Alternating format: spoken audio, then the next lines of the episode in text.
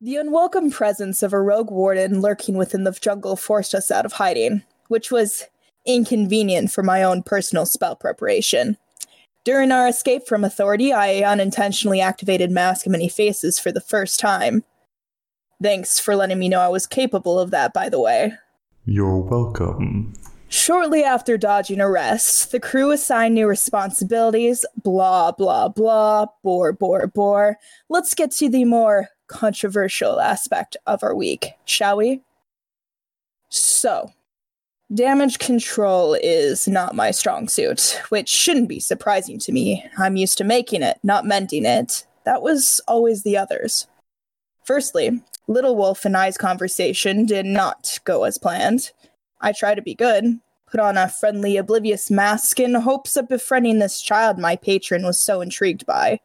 I mean, we're both kids struggling in our own ways with this magical powers we found ourselves with, and yet I've been dubbed as the dangerous one, a liar who is well aware of the being that has attached itself to them. He wasn't wrong. I am a liar. I am very much aware of who I've put my trust in but that doesn't mean I wouldn't like a second set of eyes to help me better understand the pact I've made.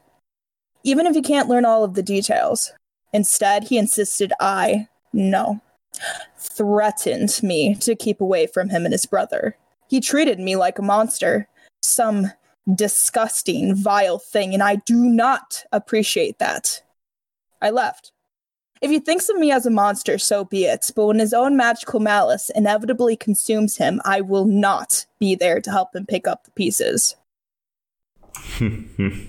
Ah, yes, the wolf. He is a delightful one, isn't he? Thinks himself a little warrior.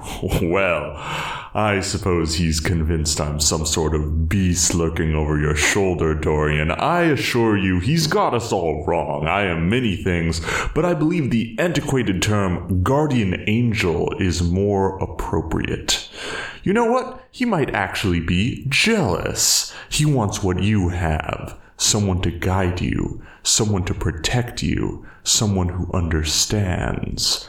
I pity that the closest thing he can get is his bumbling brother, too high off Dragon's Breath to offer any real advice, or that brainwashed ex cultist obsessed with finding God. uh, perhaps I have said too much. Continue. Just when I didn't think the day could get any worse, I was assaulted by the Rambler and Slim during my evening read. It took an aggressive turn right from the start. Rambler no doubt made up his mind about my situation before he even confronted me. Even if he had not believed the clueless persona I tried to maintain, he didn't take a moment to consider me as a person. No thoughts on why I might have made the pact, nor whom I made the pact with. Just assumptions and ridiculous predictions of my future when he doesn't even know my past. Hell, I'd like to call out the pod of the situation. I'm not the only one associating with otherworldly beings here. Just look at his buddy Slim. He's not exactly mortal the same way Rambler and I are, now is he? But I didn't say anything. I had so much anxiety over it all that I could only stare off and take their accusations half listening, reminding me of those who are convinced they're helping me, oblivious to the, to the damage they're doing along the way. And this is exactly why I voted for Sister for Captain.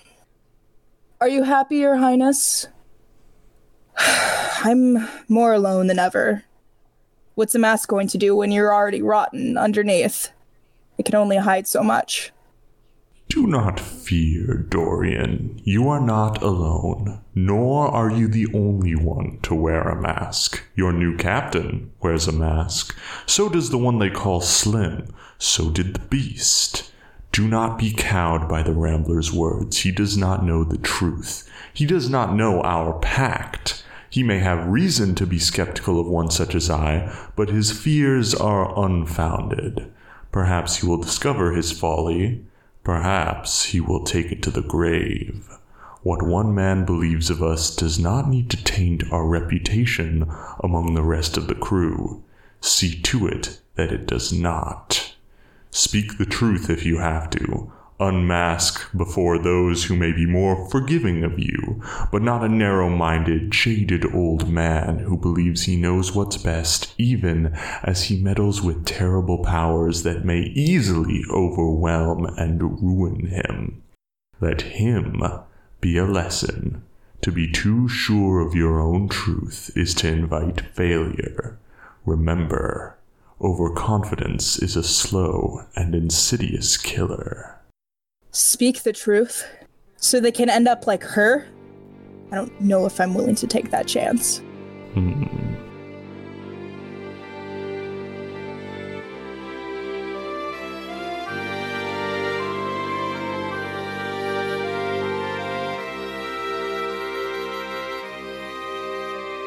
Bumbling fool? What the fuck? Are you are you saying this is incorrect? I, I, th- I thought I thought your looks on a ramble were pretty accurate. the king is wise as he is powerful. I had fun writing that, and I, I think Joe did too. I don't know who called me a bumbling fool, but that is so accurate. Goddamn. Too high to offer help to his own flesh and blood. Hell, hold on, that's not true. I already ha- offered help. Are you sure about that? I've already been helping him. We begin with a wide establishing shot of the ship at sea. It rocks slowly on the clouds, which are just a beautiful, brilliant white with the morning sun. And a narc circles overhead, and skyfish flutter alongside the ship. And we draw over to the uh, to the rail on the main deck, where two pirates are leaned over the rail talking. Uh, they both have the same brilliant red hair, but one of them is a tall elven woman who's kind of bent over to lean on the rail, and the other is a stocky dwarf who is smoking a pipe. And they're chatting, and one of them, the woman, seems to be answering a question from the dwarf and says, I can't say I have. They seem like an odd bunch, don't they? The Crimson Legion. You've heard the stories, right? And the dwarf says, I have heard the stories. Who hasn't? They say my own grandmother was a prominent member. And the elf scoffs and says, Grandmother? Come now, you were descended from what? Smiths in Carnacus? I I can't see your ancestors being pirates.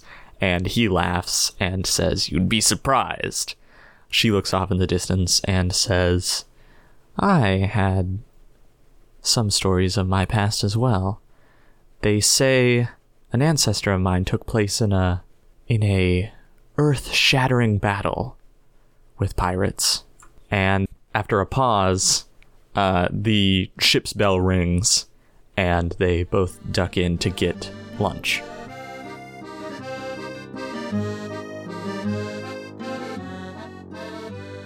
One week out from the maelstrom.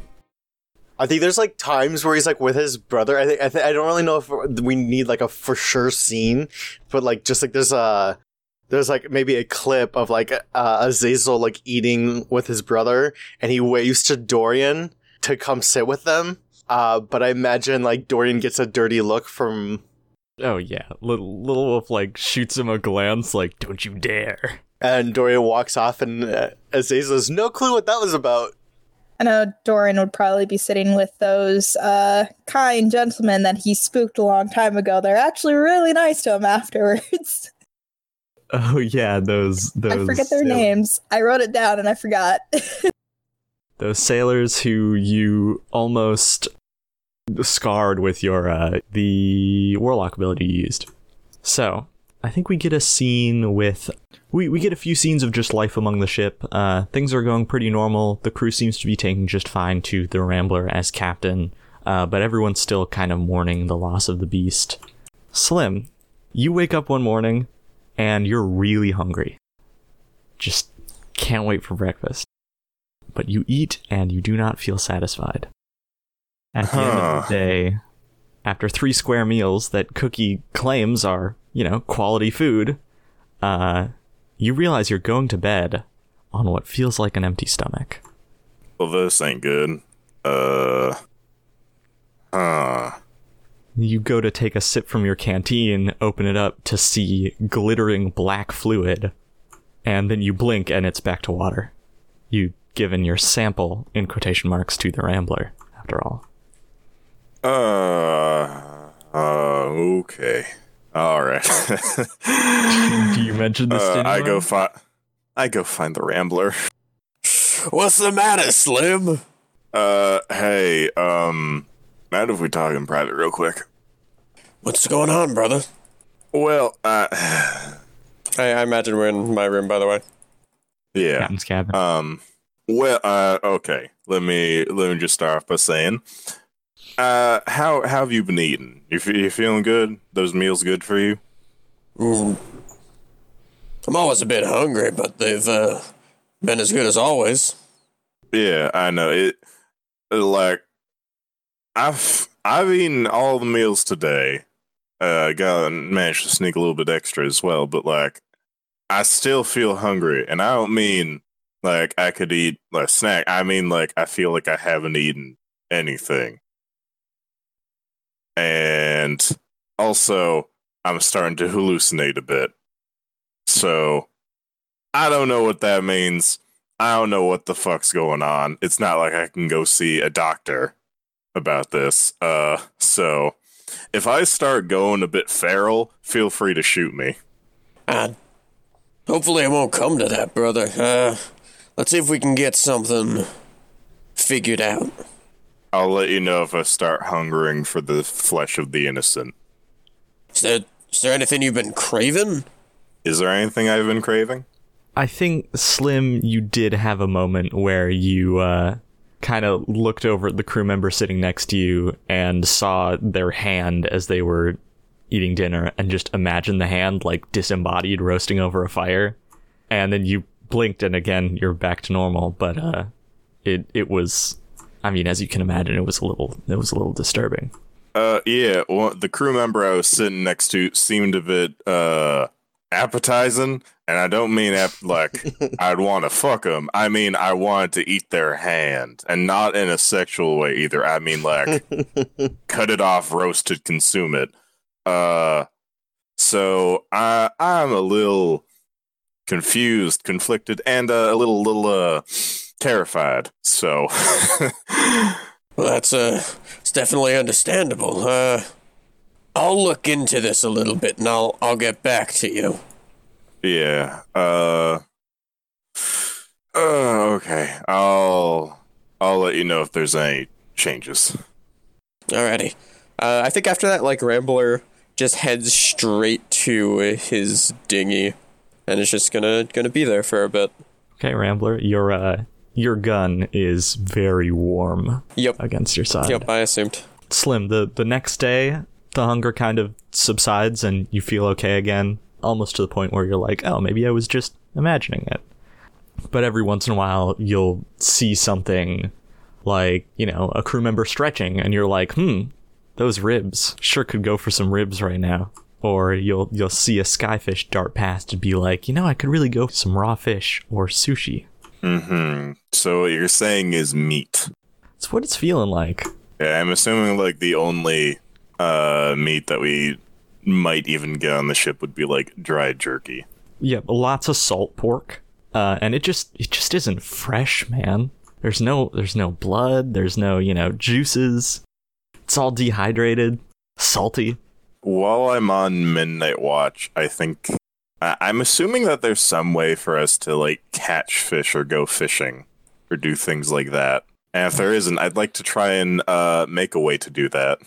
The ship has nets for emergency food supply situations, but fishing in the sky ocean is a little weird because the skyfish don't just swim through the clouds; they swim everywhere, even above you. Up in the rigging, it is it is not unheard of to, for a um, for a sailor to be able to reach out and catch a particularly lazy or unwatchful skyfish.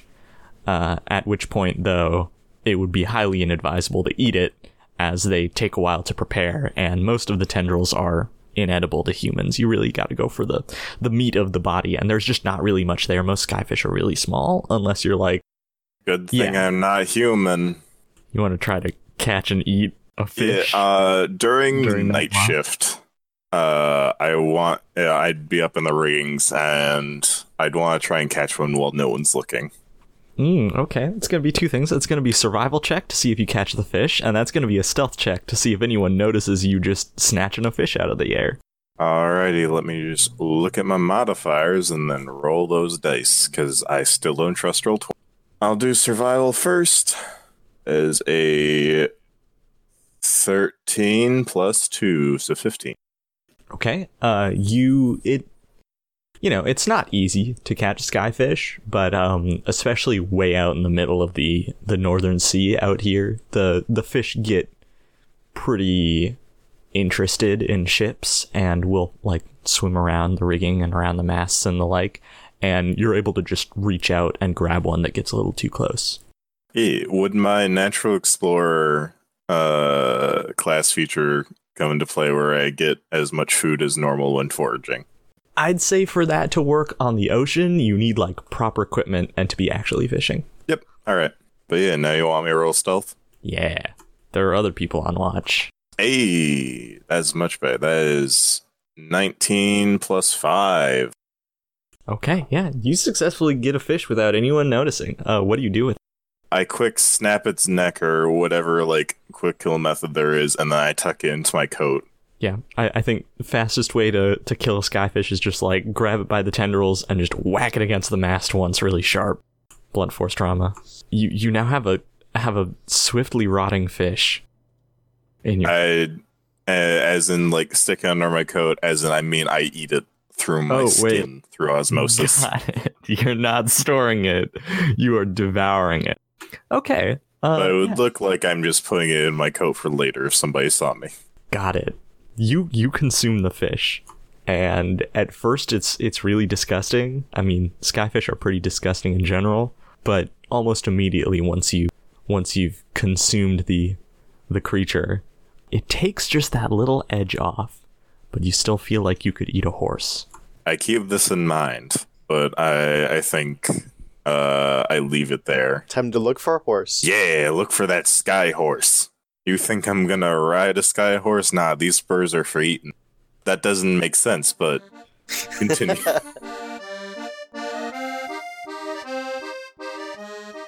Our next scene is a day later with Dorian. Dorian, you're you're sitting in your nook reading something. What are you what are you reading? What book is uh what book is on the menu today?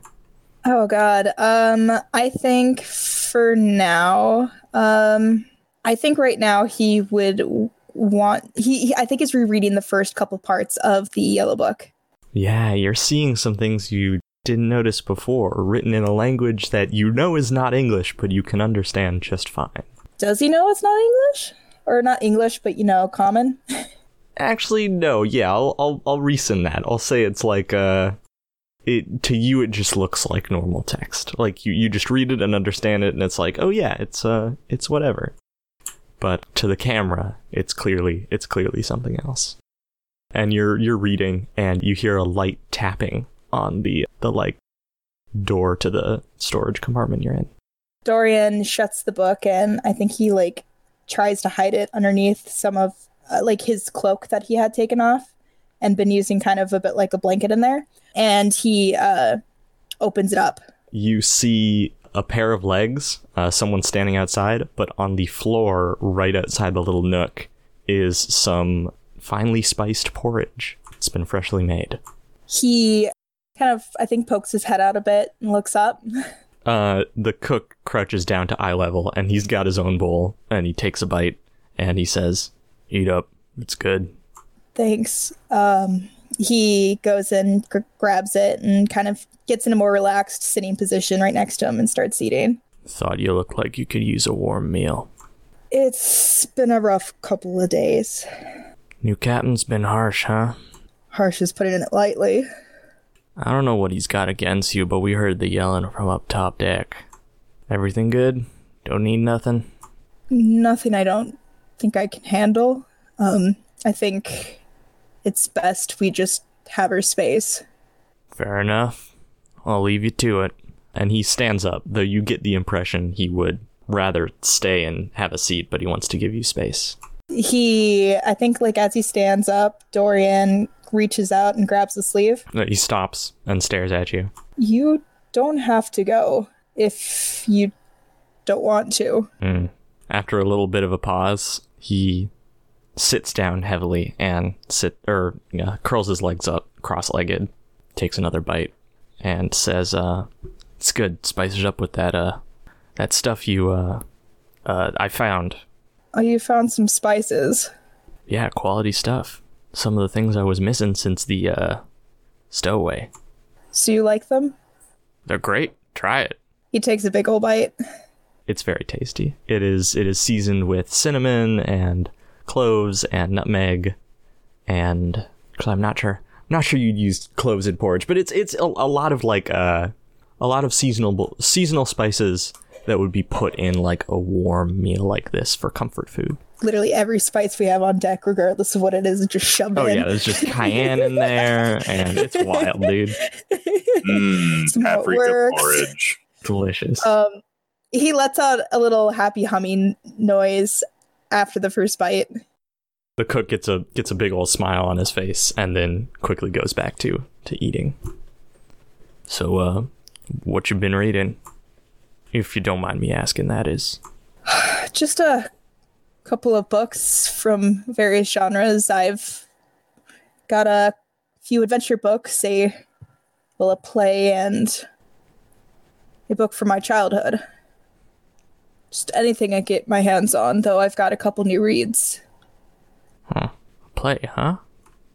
Never seen one of those. Uh thought about it though. Isn't that for like rich folk? Dorian shrugs. Can't necessarily say I've only ever been to my first play recently, um, back at Tor. Uh, how was it? Terrible. It got cut off right before the interesting part was about to start. The director claimed that it was horrible for what they're doing and decided instead of letting the actors figure it out while they're going, he just quit it. And everybody who paid money didn't get to see a finished show. The chef kind of chuckles and says, "Guess we're not missing out on all that much, huh?" I don't know. I well, if a play is well done, I'd imagine it's a very enjoyable experience. I've read many plays before, and could only imagine what it seemed, what it looks like up on stage. Hmm. Any favorites? Hmm. You know what? I don't think I can quite say. Sometimes they just blend together, and well, as much as I've read them, I would sometimes read them so sparsely in between that I could only pick to get put together the plot instead of starting over every single time. The cook kind of nods thoughtfully as he finishes up his porridge. Uh, sets the bowl down and just sighs and kind of sits there, and then says, "Well, I should get back to making dinner, but hey, if you got anything, uh, uh anything that needs saying, um, yeah, just just feel free to ask." I appreciate that. Um, Cookie, do you need any help in the kitchen? Uh, he looks a little surprised and shrugs and says, I, I usually manage. It'd be nice to have someone, oh no, chopping vegetables, getting the soups right. I've never really cooked before, but I'd I'd love to help. I he stretches out his back. It's like it's getting a little bit cramped hiding in here. He gets a kind of faint smile and says, Yeah, yeah, I got a, I got a few things you could help with. Come on out. Help me make dinner. Dorian uh, goes and leaves the cloak on top of his book and climbs out to help with a uh, smile on his face. And that's the end of that scene. You two go about making dinner, and Cookie kind of instructing you on which things to do, like how to chop onions this way and that. We pass forward another day. Um, let's see. Does anyone else have something they'd like to do on the ship before you get to the Maelstrom? During that week, I want to work with Adele. I don't know if we need to make a scene out of it unless you want to. Uh, Oh, with um, a shit. Yeah. Yeah, we could do Uh-huh. that. I don't think I don't know how much we'll need like a thing for that, but yeah. I think something that I might do uh, is first I want to talk with Lucinia uh, just about Dorian, and then I also uh, I want to see if Azazel ends up bringing Little Wolf to Rambler or that sort of thing. Like if if they follow up on that conversation they had last session about me being able to uh, just teach magic or at least help channel it in some way. I forgot about that conversation. Um, Uh, and and lastly, I'm probably going to make an announcement to the crew, uh, just about like I'm not going to name any names, but just like I've been hearing uh, some reports of old magic or new magic on the ship, and I'm gonna say, hey. I know we're pirates, and uh, like I'm not. I'm not against being a bad guy, but like, make sure you're doing it smartly, and make sure you're doing it in a way that won't put everyone at risk. All right, let's have let's have a scene. Well, first first we get we get some scenes with uh, Adele and Azazel learning Achetien. So Azazel, you you may mark your clock forward one. Slowly but surely. nice. I'm at. Well, I'm slowly but surely. I'm at a. I'm pretty high up there actually. I think I'm at um four of six now. Oh, nice. So you two are making good progress. Because I think I think what you wound up giving me a while back was I started off with one because uh, of my of growing up with my grandparents, if I remember correctly. Gosh, being the captain is rough because That you gave me a free point at some point by accident, but being the captain is rough because I can't advance my own research. Mm-hmm. Too busy being in charge of the crew. Too busy, Uh, too busy looking after things, making sure a Leviathan cultist doesn't usurp me. Sorry, not a Leviathan cultist, a uh, a friendly warlock. cultist of other things potentially. Actually, who knows? Uh, so speaking of furthering your research, Rambler, uh, you're gonna have a meeting with Lucinia here. Yes, I'm planning on having a meeting with Lucinia. Uh, where would this be? In your uh, in your captain's cabin or in your little boat? Uh, I imagine that this would happen. I'd, I'd imagine I'd approach her. Oh, so maybe in the uh, in the kind of little makeshift chapel that she made in the forecastle. Yeah, I think that would make the most sense. So you you knock on the doorway to enter, and she is praying with a little uh, set of prayer beads with the symbol of the Maker, uh, and some lit candles. And she looks up and says, "Ah, Captain, Um, how's it? Uh, how's it moving, sister? I'm wondering if you've uh noticed something I have on the ship recently. She raises an eyebrow and says, "Is it about Slim?" Uh, no, not about Slim. I uh have a pretty good grasp on what's going on with him. Uh, it's actually about Dorian. What interest do you have in him? Well, I found some pretty compelling evidence that he's practicing new magic. Her face darkens and she says, "Come in and have a seat." Alrighty, I come in and have a seat. She pulls a little curtain that is uh, dark blue with uh, little little sparkles on it over the doorway, and sits back down, and sighs and looks up at you and says, "And this bothers you? Why?" I've been on a lot of crews uh, over the time, and generally, new magic is dangerous. I know we're pirates, but still, I'm worried about the way it's used. It's going to put the ship in danger. She nods and says, I'm sure we know better than most how dangerous it can be. And she's kind of like folding up her prayer beads and putting them in a little ornate box. Well, you're afraid Dorian may be misusing it. Um, uh, I can tell he's being, uh, well, controlled, uh, for back of a, lack of a better word, by a, uh, by another force. Perhaps guided. Perhaps, but it's clear that it's got a hold over him. She raises an eyebrow and says, And you are not in a similar situation? Rambler raises one eyebrow and says, No, I like to think that I'm, well, more in control of what I, the powers I conjure. Knowledge and the pursuit of it can be just as compelling a taskmaster as any entity from beyond. But I understand where you're coming from. I must admit, I'm a little nervous too.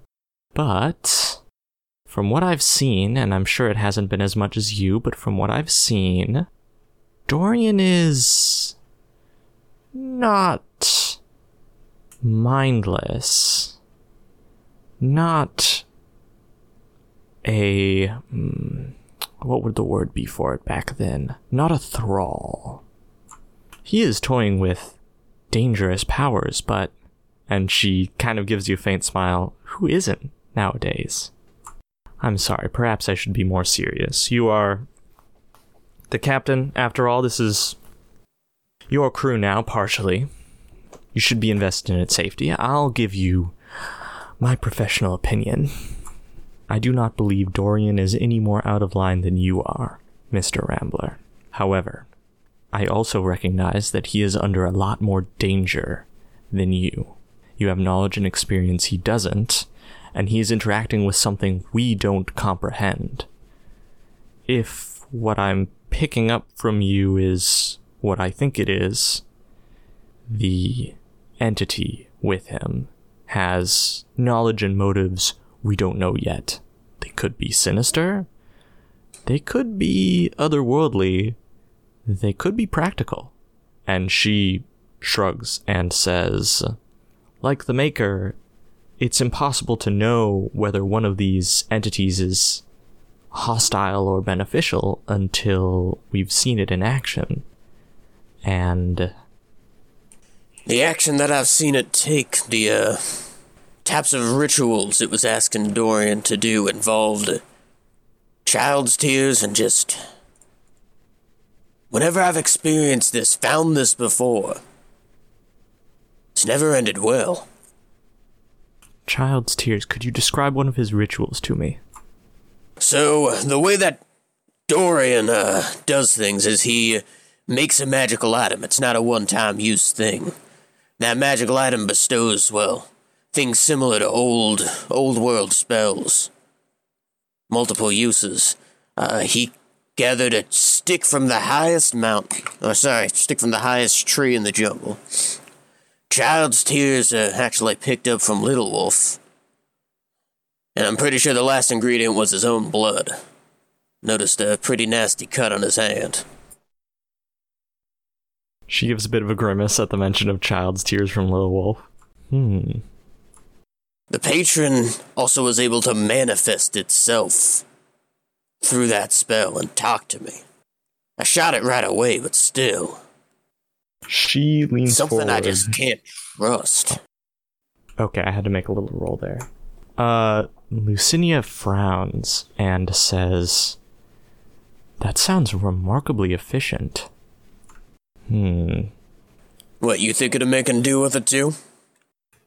No, but to do that takes experience and a great deal of power. Hmm, I don't know whether that's worrying or reassuring. Whatever Dorian has helping him is knowledgeable, to say the least. And if it manifested itself then. And she kind of gives like a, a shocked look and blinks a few times, and then leans forward and says, Rambler, do you think Dorian Dreamsbrook is his real name? Honestly, I'm not sure. I just assume everyone's going under an alias. Why? Does the name hold some, uh. You heard it before? She shakes her head and says, If his otherworldly compatriot knows his real name, then their connection goes deep. Deeper than most. Deeper than perhaps. She pauses and then looks upset and shakes her head and says, Listen, I don't think you should try to confront him about it. I don't think you should try to. Hmm.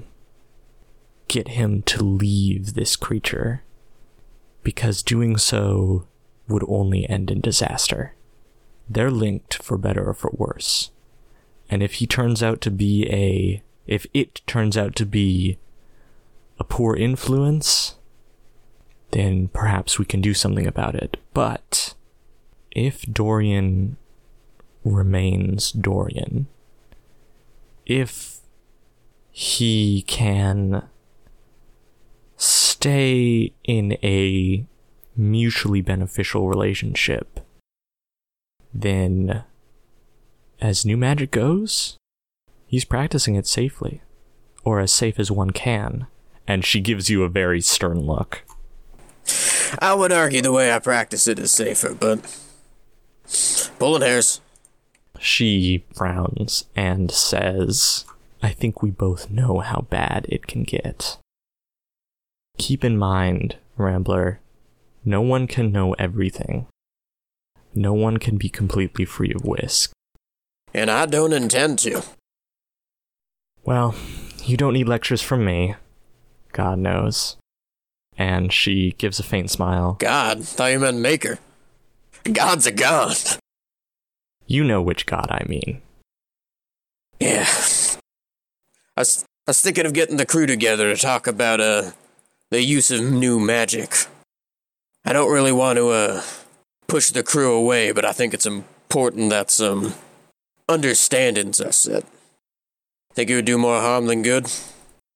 She frowns and says, The crew on board is very religious, but the beast took a very. Uh, there's an Ashetieti term. Ashetian term. A laissez faire approach. I think it means govern yourself.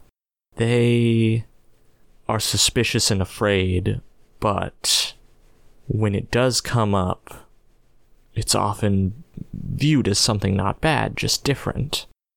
The crew may get uncomfortable if they believe you're going to try to start policing them or watching them. And they may start pointing fingers if they think someone on board is already doing such things.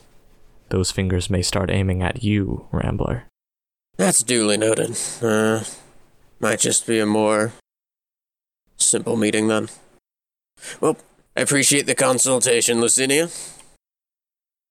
Anytime, Rambler, and to be honest, now, to be sure, these are delicate matters that require a light touch, and always remember to every once in a while turn your view inward on yourself and make sure you are uh, practicing what you preach, so to speak. And she gives a, a smile.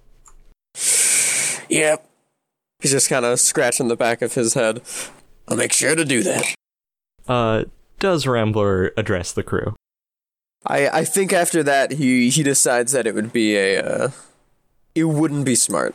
So uh, I think instead he's gonna spend some time uh, doing some more research into uh, the more recent things that he's collected, both the red vial and also uh, the sample that Slim got him.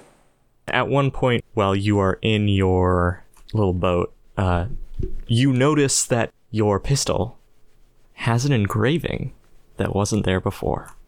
Really? Go on. It's right above the grip and trigger assembly, and it's just like it, it goes along the base of the gun and uh, out along the barrel. And it says, Quaizen, I'm not impressed. The longer you wait, the further you put you and your crew in danger. Remember, there are things you still do not know. And I need that warden. First of all, damn, that's some small text. I know. That's an oh, engraving. Oh, my god. It's what's the word? It's it's like a machine stamp. So it's very yeah, it's very small. It's the size of like a, a serial number on a gun. Second of all, am I am I gonna be fucking sold out? Oh my god. Look, man. Things are happening.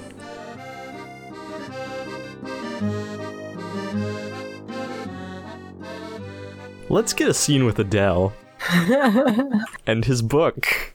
and my my my book.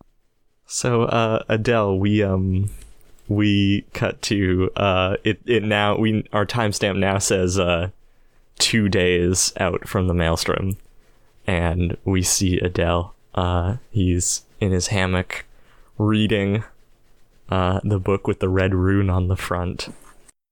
This is a very if if people don't know Adele too well, but if one of his old friends were to have seen Adele in this position, they would have probably thought he was No, pretty much. Read. So, Tori, I think you know roughly the contents of the book. Uh, it is, of course, it's it's the truth as written by the author, who knows a thing or two. Um, so, what is Adele's reaction as he gets through kind of the first chapter that lays out the basics of what's going on, so to speak, and gets to the second chapter and sees laid out across both pages a cross section diagram of a Leviathan. Adele is very because he reads the first chapter and it very it, it's it's it's read as pretty much any history book very much like um like we will start our story uh where i remember and Yeah. and and, wh- wh- what's really uh we i mean it, it sounds as though it, it's a mix of uh stories that he's already heard at least something that he's familiar with before what it was supposedly how like people like what some people remember before the dark the darkness is that what it is Silence, yes. silence thank you and um but a lot of it is also um it sounds very fantastical and made up. If anything if i mean it reads as a history book but it feels like fiction. Yeah. um and uh after reading the first chapter i mean he's completely hypnotized by what he's by by by, by all that he's finding out um like i, I want to say after the first chapter um he i mean he knew that um that that the old like the old gods were a thing but it's so weird to be reading it from the perspective of somebody who knew Yeah. so that's the biggest part is basically this introduction of what the setting is like. And and so he's very he's very hooked at the moment. Um strangest part though, there's no author. It's is it written from first person or third person? Like it is it it's it's written like a history text, but there's no mention of the uh the person. There The is author. no mention of the person, but there are hints of personal experiences. Hmm. There are mm, like there are like footnotes of like I. Ah, yes. Like like uh, a a footnote marked under something and like I have experienced this phenomenon firsthand or something along those lines. Yeah, or like sometimes like there will be like a there will be like a footnote that takes half the page and it's just like of some random experience uh or memory and of like clearly somebody who has written this. So it's it's very it's it's a history book but also a little, you know, autobiographical of sorts in terms of what the per- I don't know. It's kind of it's got a really big mix. Yeah.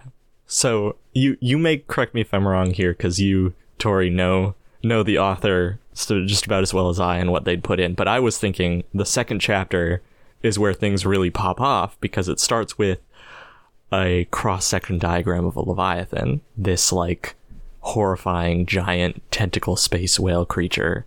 But the cross section is all wrong. Instead of internal organs, inside are stone cobblestone passageways streetlights, and a city. Yeah. So he comes across this and he is he is stuck. The subtitle for the for the drawing is Fig 1b Venegon, the Devourer of Sin. He kind of whispers that under his breath. He goes, Vinagon. Vi- he goes, first he goes, Vina- Vinagon? Vinag Vinagon Vin, Vinagon, and then somehow he just it kind of just pops in his head, Vinagon. and uh, he he inspecting the diagram. It is it is the cross section of an organism with a city within it, a river of blood, a strange wide room full of catwalks and metal near the head, if you could call it a head, and you flip to the next page and it shows a quite nice drawing of a young girl, maybe mm, 10 to 14 years old, with a little saddlebag over her shoulder, just full of papers and a big smile on her face. And the caption is uh, Fig to be, uh, and then known aliases the devourer of sin, she who wails in the dark, Vena. I, I haven't really talked about this with you, Joe, but he become I Adele gets I, I kind of want this kind of scene for this book because I want this book not to completely give everything right away. So Mm, yeah. how this is going to play out in my head is that Adele is getting really excited because now he's very curious Okay. and he wants to know more.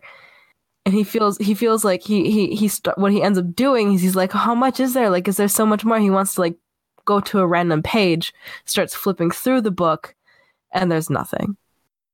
Yeah. Okay, I like that. And so it's it, it's just basically him like, wait, what?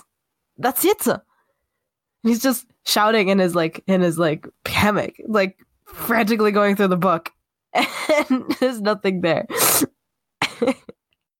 Wonderful. Getting all French Frenchy angry, Echetian angry.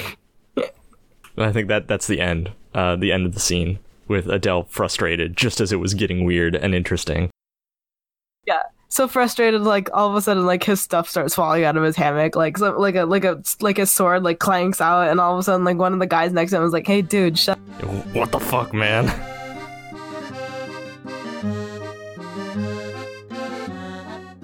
One day to the maelstrom.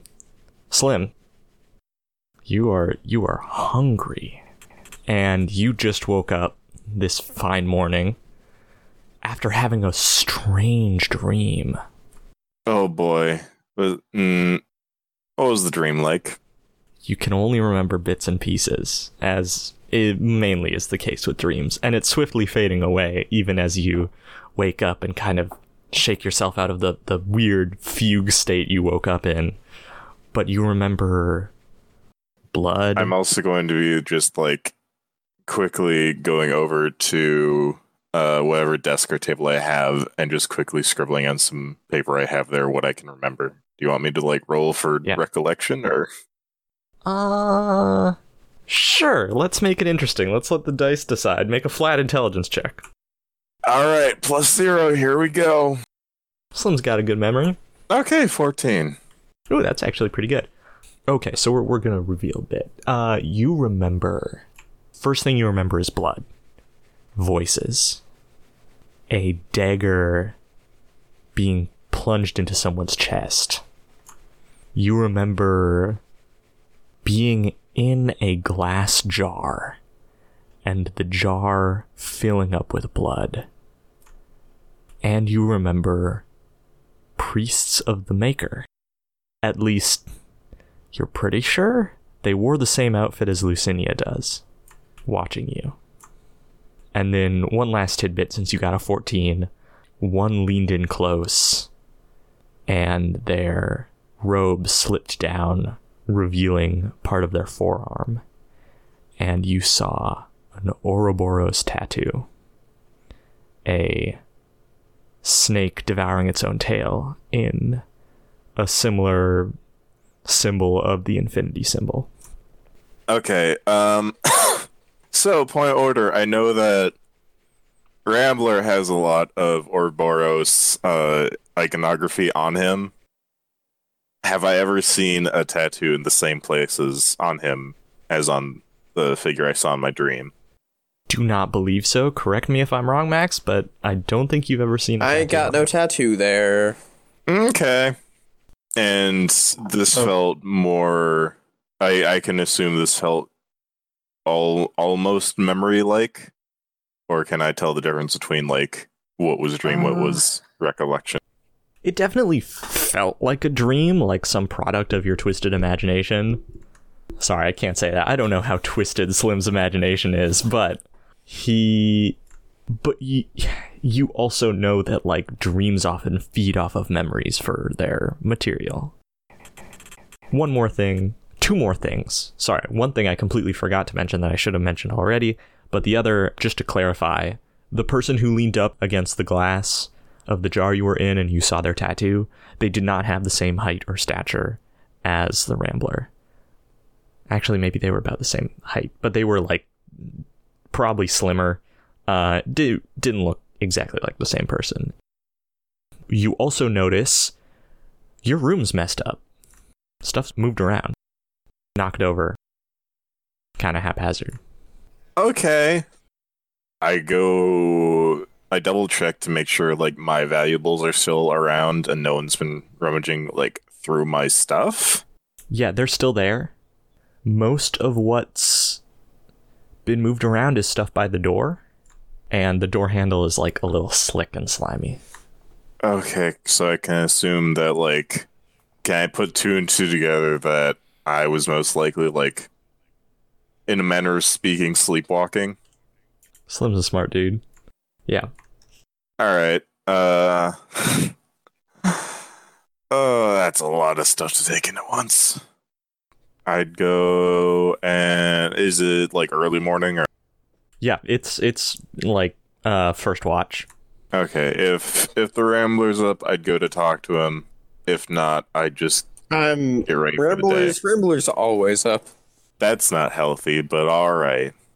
Rambler never sleeps. He doesn't like sleeping. Justice never sleeps. Hey, Which is the complete Hey. opposite of what I've heard Max is. Because Max is very good I, at going. I to- very care. I care about my sleep very much. This is why Rambler's a hard character for me to play because we have different sleep schedules. Yeah, your circadian rhythm is so much different that you just can't get in the mindset. That's why I'm such a good DM. My circadian rhythm's all over the goddamn place, and the amount of time I sleep every night makes no sense. that's so I can play every character accurately. Yep, every that works. every time every time the Rambler stays up, Max winces. Sorry, that was uh, the Rambler staying up late. Uh, anyway, so Slim, you're you're going to the Rambler again. Doctor, Yeah. doctor, tell me the news. Hey, uh, did you hear anything coming from my room last night? Uh, I was actually out on my ship for most of the night. Why did something happen? Uh, I just might have been doing a bit of sleepwalking. Sleepwalking. I haven't, I haven't known you to sleepwalk. Me neither. Uh, but uh, I I got a question for you. What, what, what's the significance of your uh, your snakes? Uh, I, I assume we're talking with, on my dinghy with uh with not many people around, just for the sake of this. Yeah. Uh, oh, this right here, and he kind of like uh, he's he's he's got a necklace with with an Ouroboros on it, and he says, "Just something I picked up a while back. Uh, the uh, guy who ran the crew used it a lot, and I just kind of liked how it looks. I'm going to roll a hard insight check on that. Okay, didn't. Oh, hold on. Nine, and was my insight only two, so eleven. I the Rambler doesn't sound like he's lying. Alrighty. Yeah, it seems like yeah, whatever significance it has is either minor or not something Rambler's really concerned with. Why did it come up last night? I, while I was sleeping, I had uh, some some dreams. It uh, I'll I'll start from the beginning. I it it's it felt at first like just the sensation of smelling iron in in the air, smell of blood. Saw a flash of a dagger. Then, for some reason, I was inside of a glass like jar container of some sort. I I was looking out and there were people wearing the same types of clothes as uh those priestess. Uh I don't I don't know if of closes Lucinia. yeah, I don't I don't know if they were rightly priests of the maker though, because uh, they were pouring some blood into into my container. But the last thing I saw before waking up was that one of them came over, looked down at me, but on their arm they had a tattoo, same as your snake. Rambler's like, mm, he's he's nodding along with what you're saying, and he says, "That's that's really interesting." Now, uh, Joe, has he ever had any dreams like this before? Uh, Slim, like most people, you don't remember a lot of your dreams. But you remember you have some weird dreams. Okay. Don't have a history of sleepwalking though. But now, now that you think about it, yeah, um, blood, the starry night sky, the sky ocean, they kind of feature. In, they've featured in your dreams as of late, maybe for the past like I don't know, less than a year. Yeah. For context, also, I've only like been in this form, I believe, for like, uh, I think I said like six to nine months at most. Okay. Yes, that is the amount of time you've been having weird dreams. Um, but yeah. All right. Uh, these types of dreams haven't been uncommon per se, but they've been getting a bit more intense and uh, clear as More time has gone. What exactly does that uh, entail? I I don't. It's hard to describe. It's like it's because it feels less like something my imagination came up with, and more, more and more like I'm remembering something I don't want to. Well, I'm uh sorry you have to go through this right now, Slim. That sounds pretty uh doesn't sound very nice. Although those dreams sound important too. Let me know if you have any more of them, and we can try to figure out what exactly they are. Did you was this something from your past? Do you remember ever doing ever being in a test tube? I thought uh the conversations we had before you told me you just kind of woke up like that. Yeah, no, I, I don't remember anything like this. Like either before when I was actually a person or after.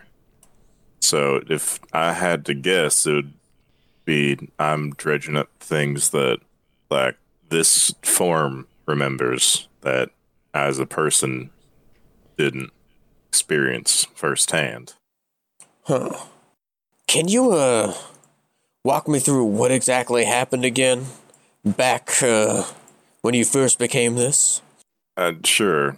Uh, my memory of that time is still a bit iffy.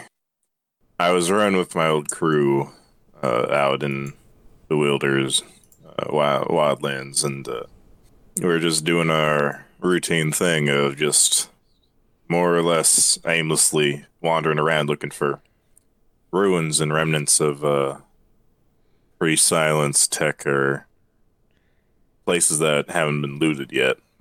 Just uh, making our way in the world, but we we came across uh, some place that felt different. But yeah, we uh, we're not we we weren't too uh, too much of strangers to a little grave robbing here and there, and we came across a, uh, a mausoleum of sorts that seemed to be more or less untouched, which is rare find for those of us in the profession. But uh, my job was always to be cautious and be the one to scout ahead, look for things. I was never the brains or the brawn of the operation. But uh, while looking around, uh, something I my curiosity got the best of me, and I looked into a uh, odd jar of sorts that was sitting on a shelf. It had some some markings on it that I didn't recognize, and I thought it would be some sort of buried treasure. But uh, then I don't rec- I don't really reckon what uh what happened after that. I think So, uh, uh, Oh, sorry. Go ahead. next thing I remember is uh well other than that I had had a, a gun to my head. Uh wait, I I heard uh heard Big Jim say something under his breath that I didn't quite make out as I was picking up that jar and then that that was the last thing I remember while I was still, well, flesh and blood. Next thing I remember is waking up on the on the cold hard ground. There was it didn't it didn't feel right. Like I I was colder and clammier than normal and then I looked down to see well, what what I am now. And uh it took took me a bit to uh come to grips. I don't know how long I spent in that crypt, but upon my leaving, I found that there was a new grave outside. Uh, not even marked, just a shallow grave that had been poorly hidden. And I dug it up, partially from uh, curiosity, partially from hunger but I found the warden. Found his possessions. He had taken two shots right to the chest. Did you did you see who did it? No, but if I had to guess, it was my old crew, especially from the way that Richie uh, reacted when we ran into him. But I read through his. Well, of course, after taking his clothes for myself to cover up, feel a bit more normal, I read through his stuff, and, well, that's how I found out about his whole life, his family, about some of the things that have been going on in the world. But, uh, that's, uh, that's about the end of that. I gave him a more proper burial and made my way. Sure, I would have appreciated that. No wardens don't really give us much respect, but uh, I think what you did out there was admirable, Slim, and um, I'm hoping we can figure out. And he kind of just like gestures at your uh, at your skeleton bones, and figure out what's going on with you and get get you some semblance of normal back. I would very much appreciate that. And then Slim leaves.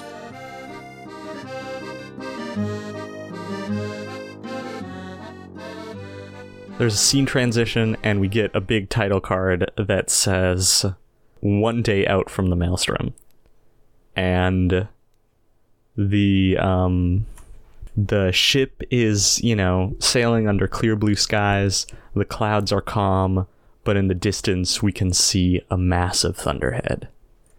Last call: Is there are there any more scenes we want before we arrive at the Crimson Legion?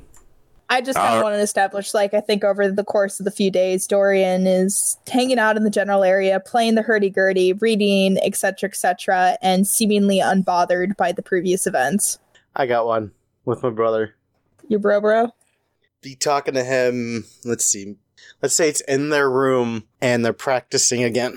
Um, I'll just um, I'll kind of stop the kind of practice session where I'm just kind of saying, you know, you just you got to stay calm and uh, and, and don't don't overreact if it doesn't work right away. Don't get emotional. Just just concentrate and try to make it appear we see like sweat beating on Little Wolf's face as he focuses on his hand.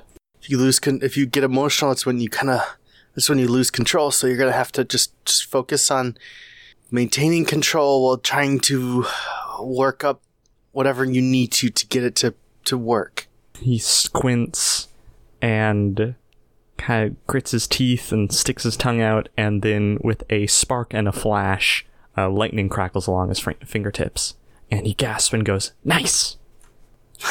good job uh that's I, I uh, by the way, um, Azazel noticeably flinches when it starts to spark, and and like backs up, uh, not backs up, but like kind of leans back a little bit. It's not nearly as cool as some of the stuff Lucinia taught me to do. Was she, was she teaching you to control it, or to make it happen? Just the basics, basics. I and I'm like, my face hardens when he says that. Just to make it appear and like a, a little bit extra. Okay, okay, okay, watch this. And he he kind of like looks around for something and then um says, hmm, "We need a target." And he takes a uh he takes like a little hand towel and like dumps some of his canteen on it to make it wet and drapes it over the back of a chair and says, "This is the coolest shit. It it took a, a lot of figuring out, but uh, she showed me that I can do this." And he points at the towel and snaps his fingers and thrusts his hand forward and like smacks his wrist with his other hand and you see a flash of light and a little burst of fire that like drops little sparks as it flies uh, impacts into the towel. Whoa, whoa, whoa, whoa, whoa! What are you doing? What? Oh, wait, oh, be cool. I like duck. By the way, I like I've like pressed myself back against the wall, away from the flame. Come on, it's just like it's just a little fire. It's like sparks. Do you have? I don't see why you're so freaked out. When Lucinia saw it, she's like, "Uh, "You could do better." And then I tried it again, and it was better. But, and then he No, he sits down next to you and says, I'm sorry. "Thank you for the help with the lightning. It's really weird." Yeah. Um. The the Rambler said something about maybe helping you. Um. I don't think his magic is like yours, though. Yeah, I think it's different. He's. He, yeah, he says he could teach you how to use yours, but I don't think he really understands how yours works as much as he likes to think. I think he might, or if that, I think he might be wanting to study mo- you and your magic more than anything. He grimaces and says, "Hmm. Yeah, I guess I kind of feel like I get that feeling from Lucinia too. I don't think she understands how it works either. Like when, you know, I'll practice a little bit and then say I can't do it anymore, she's like, "No, do it anyway." And I don't think she really gets how hard it is. I think they both have ulterior motives to to interacting with your magic. Well, at least they're not assholes about it. Anyways, I just thought I'd let you know because he put that on the table. Um, if you want to make that choice, I don't know how I feel about it. He shrugs. Maybe I'll ask, maybe not. For now, I don't know. I've enjoyed hanging out with Lucinia. You know, she taught me to shoot the fireballs all right. I don't think she knows anything else, but. And of course, you know, if she ever tried to pull anything, I'd fry her brains out. So you don't gotta worry about me. That's not funny. What? Come on. That's that's a little too much. I can take care of myself. I got we- weird lightning magic. No one can screw with me now. Okay, but you shouldn't be so ready to hurt someone, even if you can. His face darkens and he says, What if they try to hurt me first? That's different, but that's that's you know that's that's defending yourself. But being so ready to hurt someone is.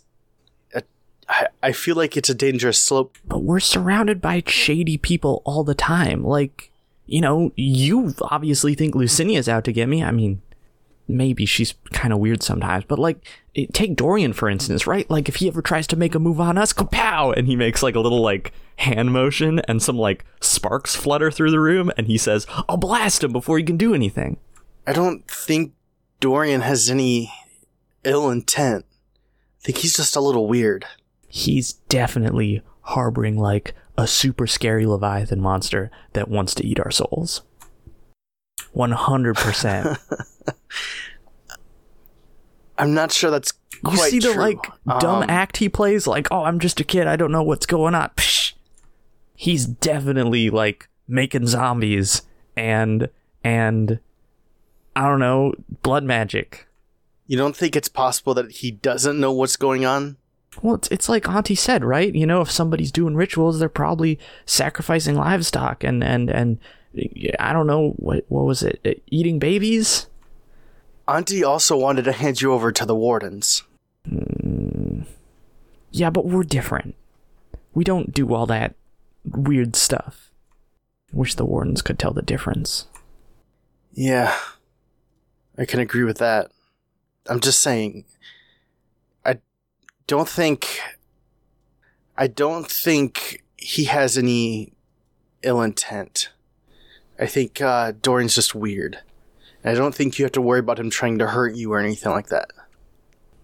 Little Wolf kind of leans on Azazel's shoulder and sighs and says, Maybe you're right. I don't know. I've just usually, I don't know, recently I've just gotten a lot more scared. I want to blame you after, like, everything that went down with uh, the beast. He kind of curls into himself a little bit and says, Yeah, well, we're fine now. If anything happens, leave it to me. And he kind of pats pats Azazel on the shoulder.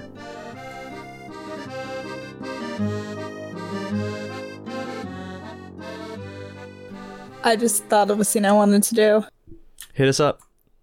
I'd like to go and have Dorian, if he can find a location to be alone, to attempt to talk to his patron.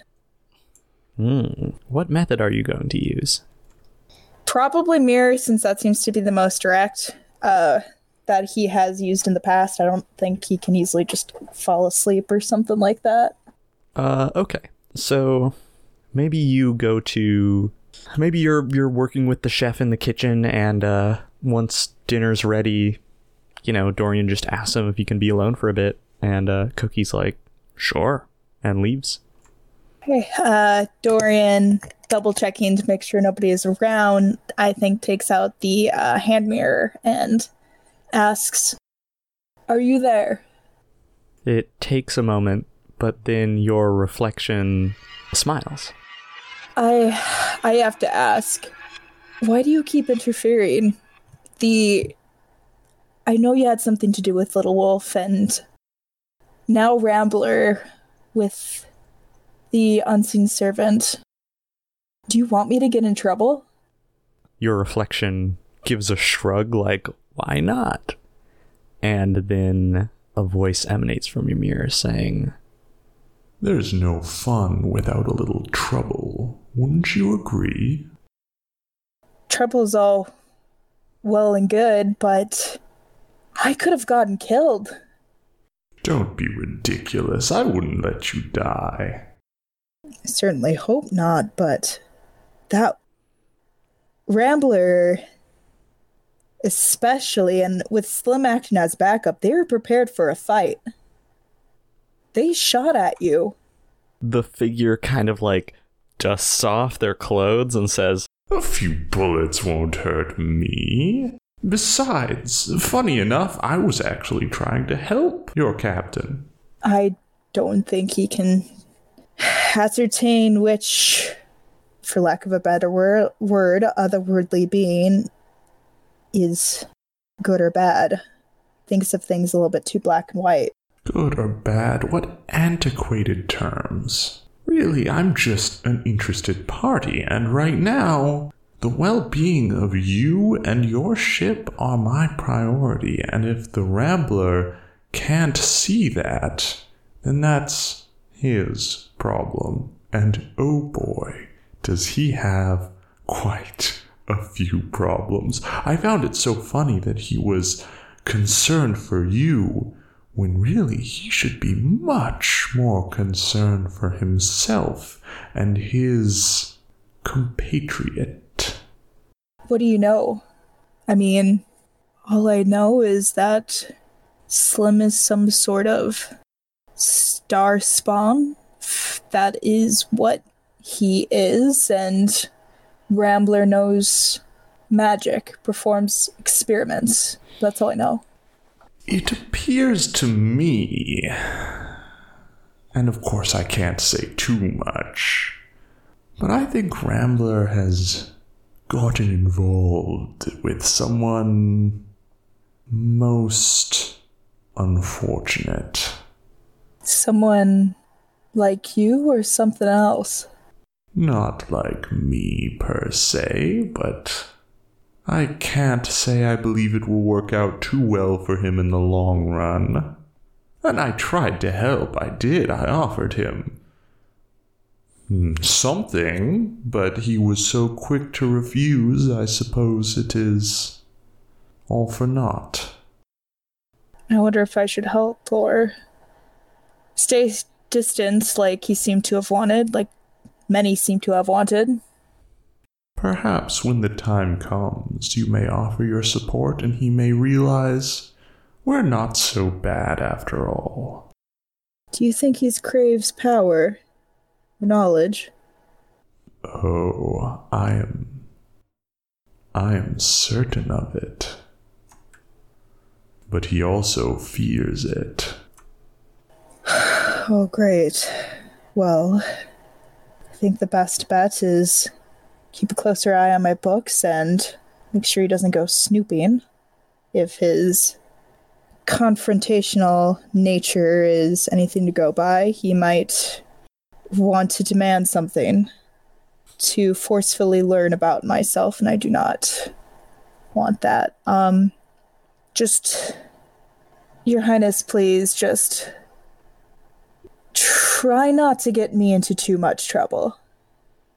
I can only handle so much before everything starts to come crashing down, and I fear that the foundation is already crumbling. Of course, Dorian. I'll leave you to watch, listen, bide your time. But I will always be here. Don't worry. I trust you will. He uh, kind of glances at the mirror a few more seconds longer, and if the mirror no longer moves, he's gonna, like, if it shifts back to his reflection, he'll put it away and Yeah. head off to dinner. It shifts back to your reflection.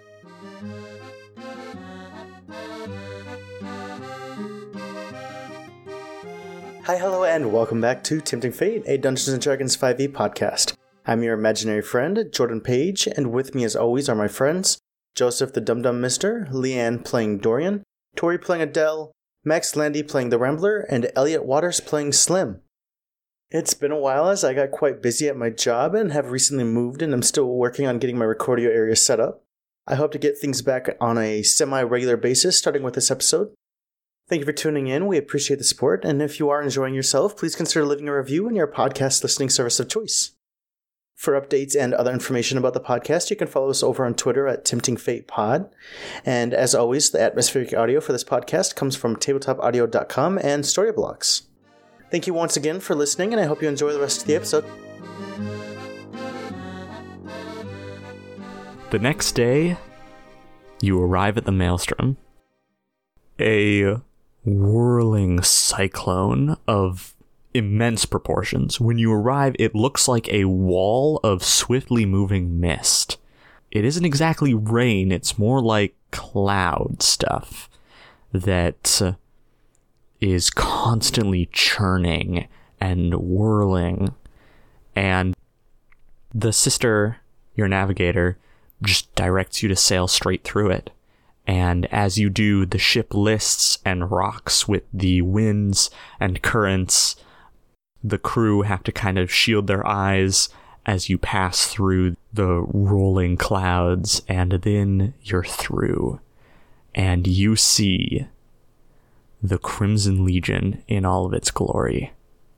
A massive fleet of ships adorned with red sails, flying red flags, moves along at the pace of a smaller uh, kind of lead fleet of big ships that are chained to a massive island, a huge floating rock form upon which are houses and uh, a, a, a large hill. It's kind of mountainous, and at the very top, a lighthouse, which infrequently is struck by lightning from the coiling and writhing maelstrom above.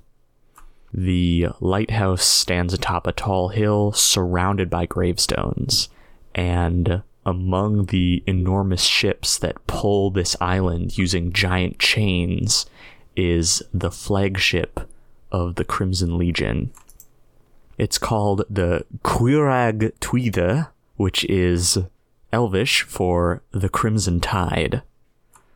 The uh, party approaches. Earlier that day, the ship's own livery, the sails had uh, been taken down and switched to scarlet to match the rest of the Crimson Legion. And you move forward to dock with the main island, upon which are clusters of buildings that serve as meeting places for the Legion. The crew move forward and dock with Independence, which is a bit of a shifty process that requires some time to uh, get everything lined up and the ship moving along correctly with, with the rest of the fleet. Um, when you arrive, you are greeted by a by someone who looks kind of like a servant. Uh, he's there to like offload some cargo and and uh, greet the captain. And when you all step off step off the ship, he walks up and says, "Hmm, may I inquire where the beast is?" The beast didn't make it out of Port Royal. Uh, Sloan ended up doing him in while we were uh, while we were having a heist on her.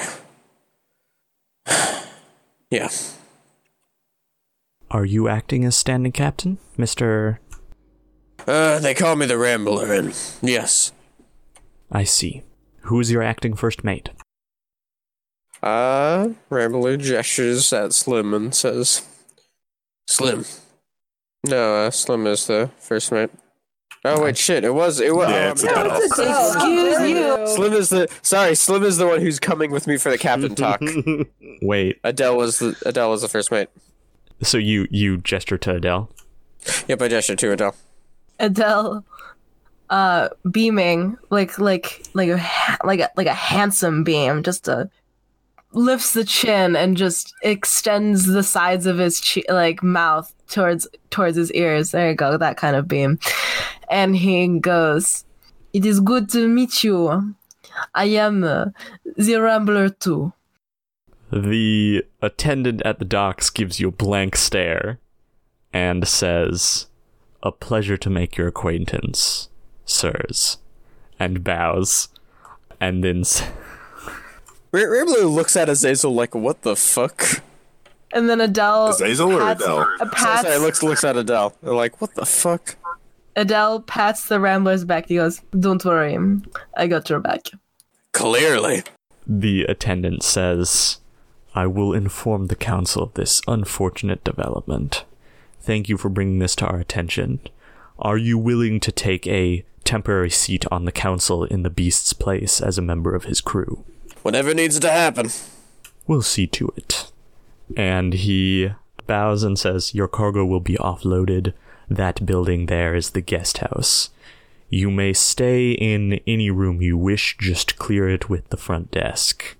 We don't really mind how you conduct yourselves, but be warned if you attempt to swindle or attack or otherwise mess with the other captains or their crews, you will be subject to punishment. This is neutral ground. We wouldn't dream of it. Thank you for the uh, hospitality. Of course, any member of the Crimson Legion is welcome here. Enjoy your time, and I hope we may get better acquainted in the future. The crew is led uh, further onto the island of Independence. It is a it is an interesting place.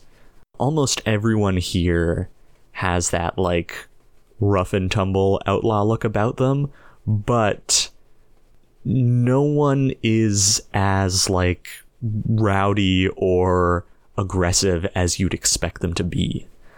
People here are conducting themselves rather well, rather businesslike, making introductions, chatting among themselves. It looks like members of crews are sticking together. Like when you see people, they're usually dressed in a similar fashion and hanging around one another. And it's pretty easy to identify, like, who belongs to what ship. You are all taken to the guest house, which is a barracks of sorts, which is complete organized chaos. Like there are people hanging out in the main building. There's a front desk, but it doesn't really seem like a like the desk of an inn or a hotel. It's just kind of you go up and say, "Hey, I'm going to be in this room," and they like write it down and give you a key and say, "Go for it." And uh yeah, things things here seem pretty fast and loose, but everyone seems to have a like mutual respect to not like draw a gun or do anything of the sort, even though almost everyone you see is armed. The place is bustling and interesting, and pretty much everyone you see looks like they have their own story. Here, of course, Independence is incredibly busy because it is almost time for a meeting of the Crimson Court, which is rare and monumentous. No, that's probably the wrong term. Rare but important. What does the party do? I think I asked Slim. You said you wanted to uh, upgrade your firepower, right? Pretty sure they have a gunsmith around these parts. All right, I'd be good to look into that. So um, I think Slim and I are going to try to find the gunsmith. Yeah, Baruski. Uh, is anyone going to join them? Uh, I think Dorian instead will want to do some sightseeing and just check out maybe even some niche stores that might exist or just kind of get a feel for how everything looks. He's very curious. He's never seen something like this before. I only have like four gold. uh, I'm gonna go looking for clothing because I think I'm still wearing the getup of the servants from uh from Oh, wow. that manor we were at. yeah. I want to Because I don't have a lot of clothes. So I'm gonna go looking for somewhere where I can buy a new change of clothing. Uh, okay. So, um, I might leave actually I might leave Little Wolf with Lucinia with the idea like just uh uh just keep him away from whatever I don't know what goes on here, but I can't imagine everything is uh of high morals. Um could you just keep him away from anything that's gonna get him hurt? certainly. Keep him on the ship if you can, but I don't know what you have planned. I was going to meet some friends, uh, the reputable sort, and perhaps you can come along. Uh, you know what? I I've changed my mind. I'm. I think he needs a new pair of clothing, anyways, or new new pairs of clothes, anyways. She shrugs and says, Suit yourself. That might sound awful, but like I just uh, suddenly I hate. I I really don't trust her. Also, God, right now I just realized that I forgot to ask Lucinia about the gun that she had because I know about it. So hopefully that uh, hopefully that'll come up. Hmm. Okay, so let's go to Slim and the Rambler for now. You're going to buy some guns. First off, Joe, is my gun warm? Uh, no, it hasn't been warm for a bit. What time of the day is it? Sometimes when you walk near Slim, it gets warm. Sometimes when you're it's hard to tell. It's it's been getting hot and cold at different times now. It doesn't seem to be following a pattern anymore. Yep, got it.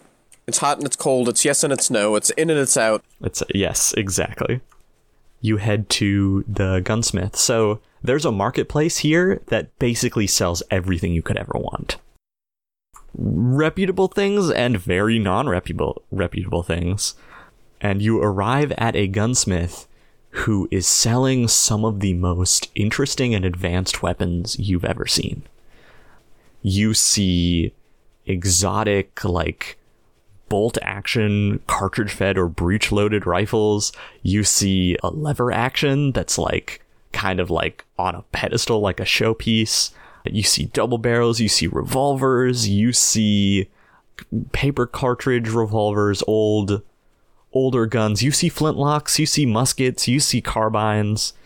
They've got everything. And the gunsmith who is a who is a red-haired woman with freckles and her sleeves rolled up to her elbows in trousers and suspenders with an eye patch, is talking animatedly to another woman in a long cowboy duster and cowboy hat, and they appear to be discussing a huge revolver that the woman is holding in her hands. Which woman? There's two of them. Uh, the one in the duster and cowboy hat. Cool. Do do we recognize the woman in the duster and cowboy hat as another uh another pirate captain that we could have signed on with? You definitely do. It is Richter, the captain of the vessel Hell or High Water. Okay. Well, I think the initial uh, reaction to the Ramble when he walks in is, is, is he just does a. These some. These are just works of art. Uh, Richter turns and says, "Ain't that the truth?" Oh hell, it's you. And the the gunsmith says, "Ah, "I appreciate the flattery. You want to buy anything?" Just browsing for now. And he, he gestures to the uh, to the large uh, large hand cannon that they're uh, that they're talking about, and he says, "Any story behind that one?" The gunsmith looks at uh, Richter, who says, "Hell of a story," and takes it and kind of like twirls it and catches it. This this gun is large and intimidating. It is a Colt Dragoon, which is it's also known as a horse pistol because it's so big it's meant to be carried on a horse holster and used on horseback. And it's all it's all like sleek gunmetal gray, bulky angles, and it's like very big and like clacky, like it makes noises when you wave it around. And just cocking the hammer back is like a loud enough sound to fill a room. And she she like opens the cylinder showing that it's empty and says this thing this thing can cut a man in half at a 100 yards which seems like an exaggeration but she smiles and says you're the beast new crew right Yeah. Uh. About that. Actually, we're uh. Well, guess you can call us the command crew now. I'm the uh new acting captain. Beast didn't uh. Well, he didn't make it out of our. Uh, Our last job. she frowns and says that old dog bit the dust hell the gunsmith shakes her head and says i'll be damned and richter says well will you be sitting in on the council then as a member of his crew yeah, yeah. We we actually will be. Hmm. Bet you'll be needing some introductions. And uh, I doubt many of the captains here would give you the time of day. By the way, I they call me the judge. I am a member of the council myself. It's a pleasure, and she holds her hand out for a shake. Rambler. And I uh take the hand. Uh, it's a firm handshake, and she says, uh, "So you in the market for a firearm?" Uh, I'm good with this, and I kind of I pat the uh, hand cannon on my in my sash, but uh, gesture at Slim. I'm the one who's uh, currently in the market. Oh, looking for a reliable gun to tote. Sure would make me uh, sleep better at night. She smiles and says, "What's with the Warden outfit?" Oh, you know. Else we get into places I normally shouldn't. I like it. Uh, wardens are usually known for toting some of the best guns in the business. I'm surprised you don't already have one. Mr. Rambler, that firearm there. Breech loaded? What is that, a six round removable cylinder? That's. That's quite the gun. I don't think I remember you having it back when we last met. Yeah, I ended up uh picking it up in the jungle. Met with an old friend. Must have some mighty fine friends. Well, if you need any help picking something out, I'd be happy. And she uh pulls out a cigarette. Me and the gunsmith here, we go way back. I know what's her best and what's her worst. And she looks over at some of the some of the weapons and the gunsmith like makes a face and says, "Come on, don't give away my secrets." Yeah. Well, that'd be mildly obliged. Currently, all I got is uh, this old flintlock and carbine that I was able to pick up on travels. Unfortunately, the uh, outfit didn't come with the uh, the more well-known firearm, so It's a pity. The the gunsmith asks for the flintlock that, so she can so she can ins- inspect it.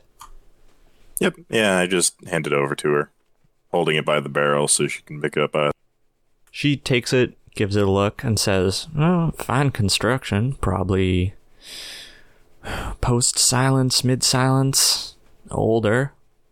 Still a fine firearm. Wouldn't do you much good if you want to fire more than one shot, though." And she like squints and looks down the barrel and says, or not, sorry, not looks down the barrel. I aims was the about to weapon say. Looks down the barrel weapon and looks pulls the down trigger. uh, looks down where the sights would be if it had sights. And she says, "No sighting. Yeah, just a point and click. I can see why you'd want an upgrade." So tell me, what do you what do you think would be a good fit for someone in my getup? Well, depends on your budget. And she goes back and pulls from like a, a hanging holster a uh, revolver style pistol that looks a, a little similar to what the judge has, but certainly smaller.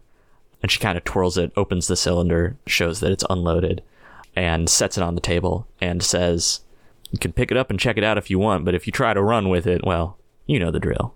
I sure do. Cut clean in half from a hundred yards. The judge gives you a wide grin and uh, a sixth cigarette in her mouth. The gunsmith leans forward and says, This one, I'm expecting you ain't a well known pirate yet. You probably don't have unlimited funds. So, this is a paper cartridge uh, front loader. You got to use the charging handle here. Uh, and she shows like a little handle that comes down off the front of the barrel. It's a little clumsy. You kind of have to reload it individually, but six shots is better than one. And it certainly packs a punch. Okay. I also uh, just want to double check how much gold we're supposed to have. Because I don't remember how much we divvied up for uh, when we took over the ship. I I want. I had. I currently have twenty-one gold and four silver. What? You got like 15 gold from divvying up the uh, the ship. Okay. Yeah. Um. You you started out with like five GP, right? Yeah, something like that. Okay. Yeah. I, I think I think a little over 20 sounds about right. Alrighty. Uh. So I can't tell you the price yet because I got to look through some documents, which will just be a sec. But uh. It costs two. Yeah, it's gonna be it's gonna be a bit. Okay. Hmm.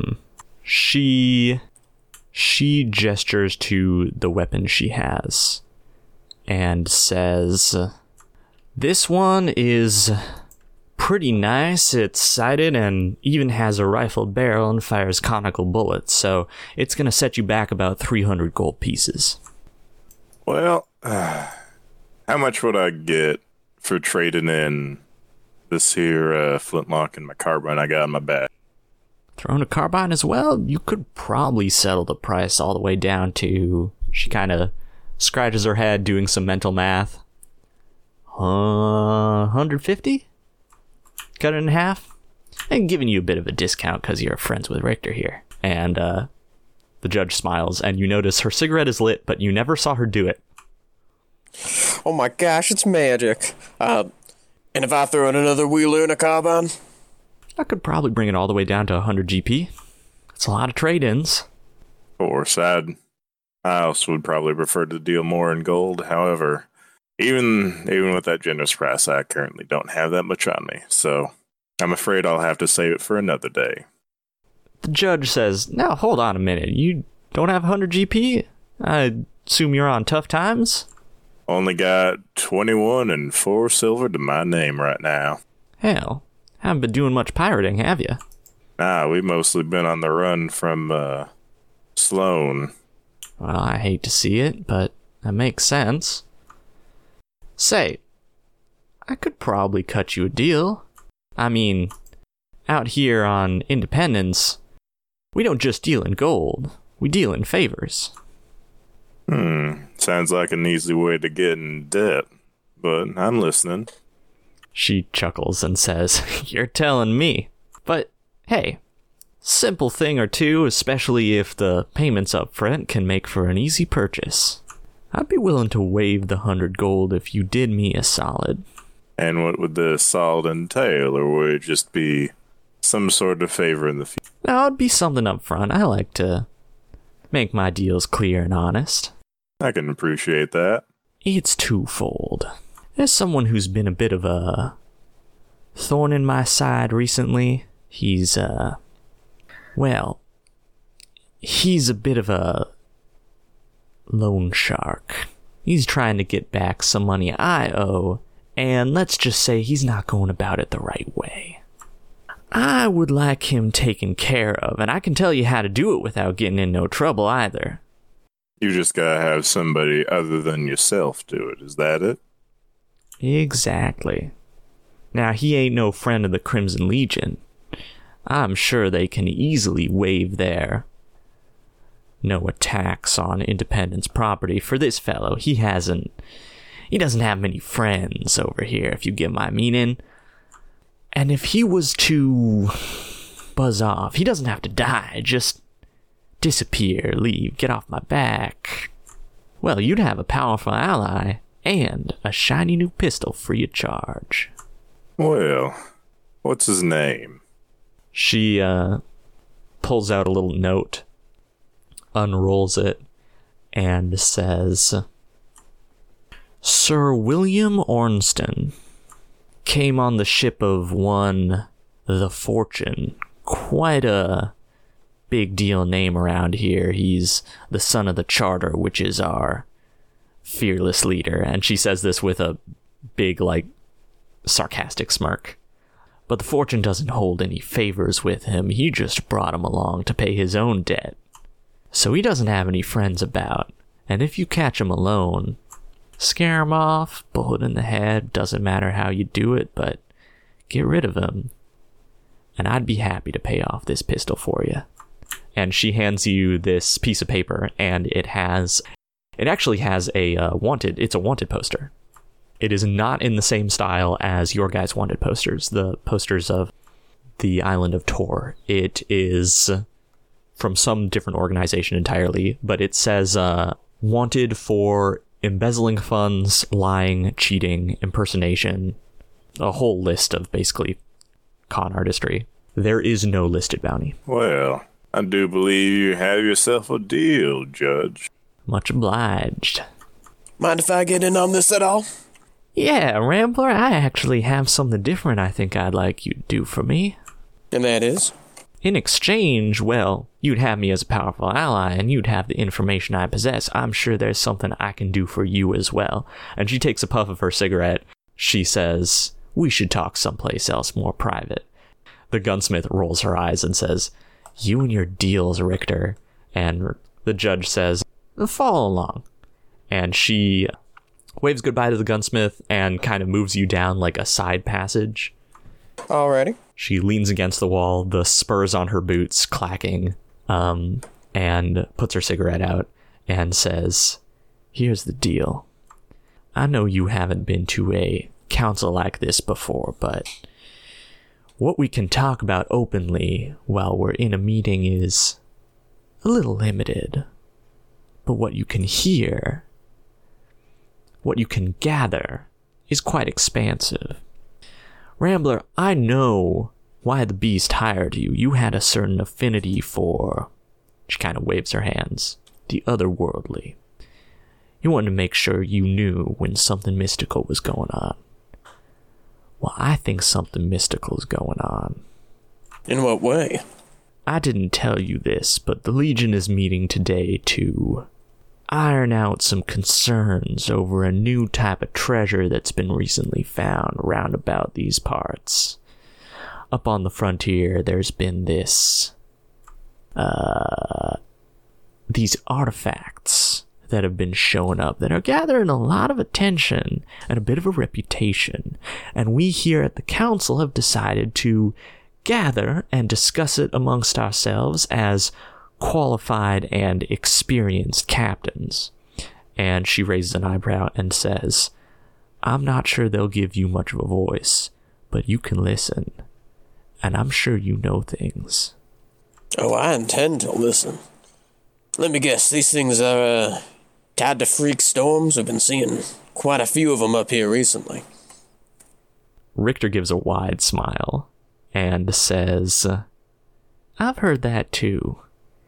If you can come to me with what you gather, what you found out, anything you can listen in uh, from the other conversations, anything your crew is thinking, your own deductions on the nature of these artifacts, and bring it to me and me alone, I will reward you handsomely.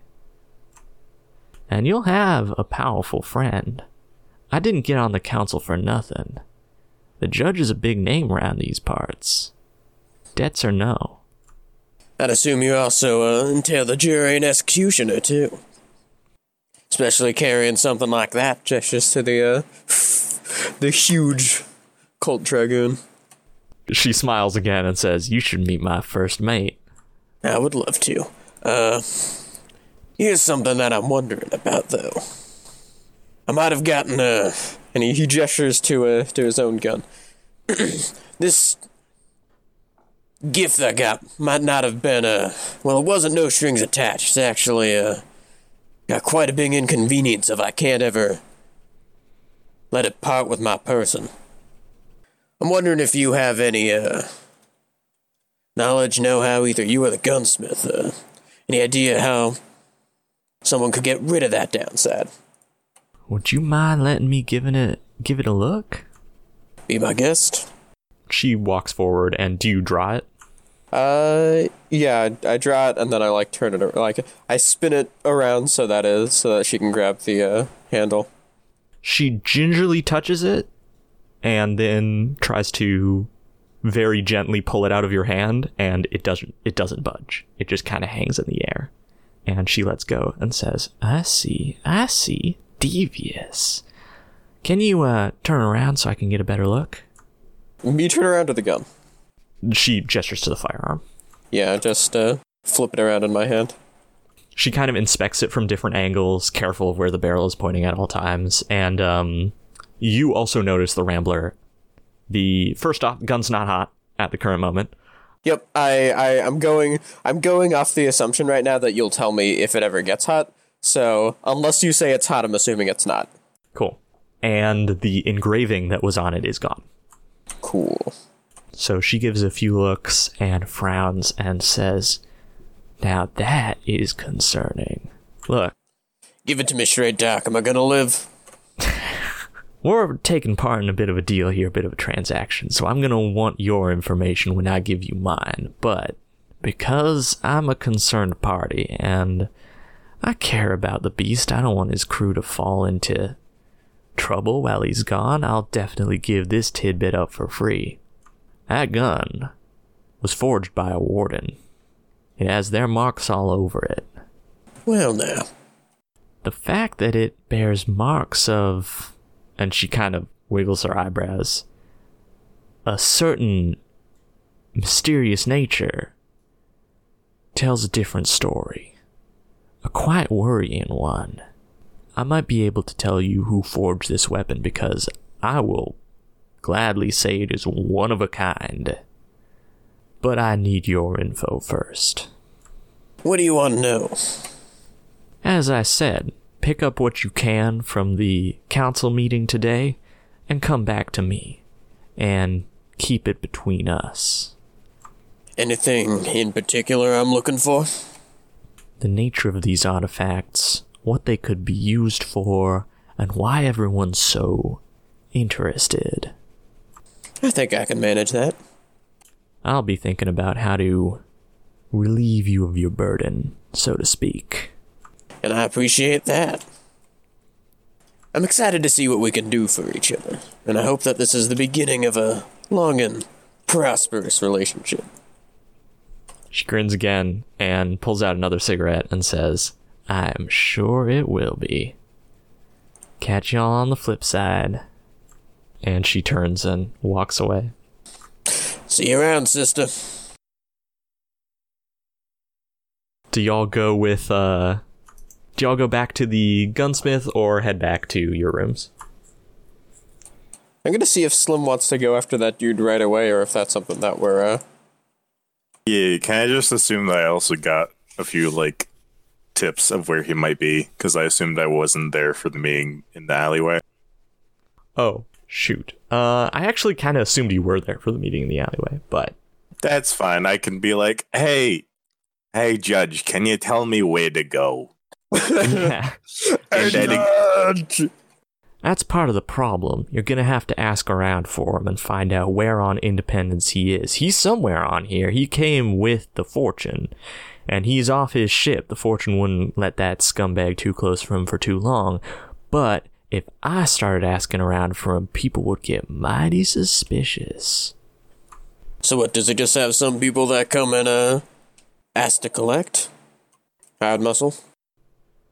Poses someone who's looking to uh, default on a debt or has a question about the the balance of things, and I'm sure you'll be able to be directed to him pretty easily.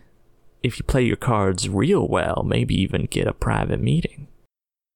Of course, it all depends on him not recognizing you because he usually keeps a pretty good book of who owes what, but you could perhaps say you're a representative of the beast, if the beast had any debts. I can't actually rightly say I know if he did. Joe, did you, do we know if he did or not? Was there a uh, was there a book with a list of that in the uh, captain's quarters? Uh, I'm gonna say not that you could find. So, you'll you'll either have to do some more investigating, some more asking around, or just wing it.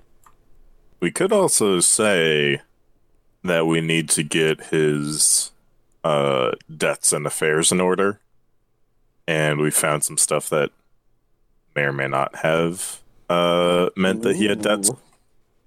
Or like we're just double checking with the debt collectors, double checking their paperwork results. Certainly, w- Willem Ornston would definitely be the person to ask.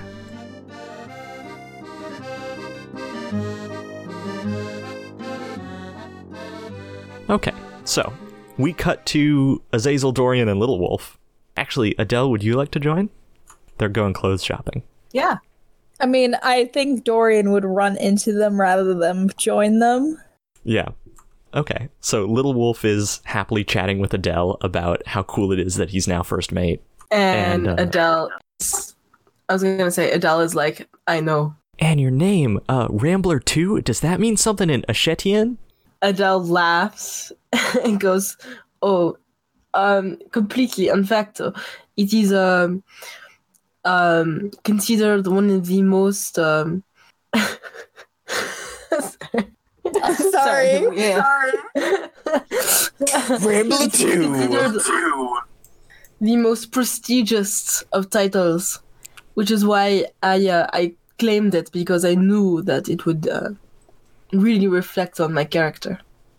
Little, Little Wolf is super hype and enthralled. And also, Little Wolf is like, he's like a kid in a candy store. Like, everyone here is super cool, has a bunch of scars, has a bunch of guns. Uh, Azazel, uh, it's enough to make an older brother sweat profusely. Ev- everyone here looks like trouble. That's that's one of the reasons why I'm not really joining the conversation because I'm not listening. I'm kind of looking around protectively, trying to make sure nobody's like a threat. The uh, suddenly Little Wolf like kind of dashes over and goes, "Oh my gosh! Oh my gosh! Look at that!" and uh, runs over to a trinket shop. I will follow. we see we see two people at the trinket shop. One the the shopkeeper who is in a full cloak that mostly hides their face, but every once in a while twitches and spasms uncontrollably. And you see um, a man wearing a boy wearing loose clothing and a hat with twigs on it that look like antlers. Dorian's there buying trinkets. And Little Wolf points at some hanging charms. They look like bone charms. They're like made of broken bits of large, long bones that are tied together with leather cord and have a larger, flatter bone piece in the center with a mysterious symbol and runes etched into it that look eldritch in nature. And he says, "Ooh, ooh, ooh, these look so cool." And Dorian, you're just you're just looking for some nice medicinal crystals, and uh, Little Wolf runs up to you, and the shopkeeper unnaturally swiftly turns his head and says, Ah, are you interested in the bone charms? That catches Dorian's interest immediately, and he t- like whips his head around. They are carved from the bones of ancient horrors known as Leviathans and hold secret powers, the likes of which are beyond your wildest imagination. What does this one do? Ah, this one protects a man's vigor. He pulls it down and hands it to you and says, Feel it. The power. Do I feel anything? You pick it up. It feels like bone. It's a little disturbing. The fact that he just said it's Leviathan bone just makes it like 10 times more disturbing. Are there multiple copies of them, or is it just the one? Uh, there are a bunch of different unique ones all hanging. I'd like to scan the shelves to see if there's one that I recognized from the uh, vision that my patron showed. You spot a small one hanging from this guy's shop is like a stand. It's not an actual building. And hanging from like one of the rafter like parts behind the shopkeep is actually a it doesn't look like the big bones of the leviathan charms but a small cluster of bones and twigs tied together with twine with blood on it. And you recognize that from a dream but the the man is indicating another leviathan charm and takes it down and says this may interest you young man it protects against infectious disease He waves it off and says, "What about that one?"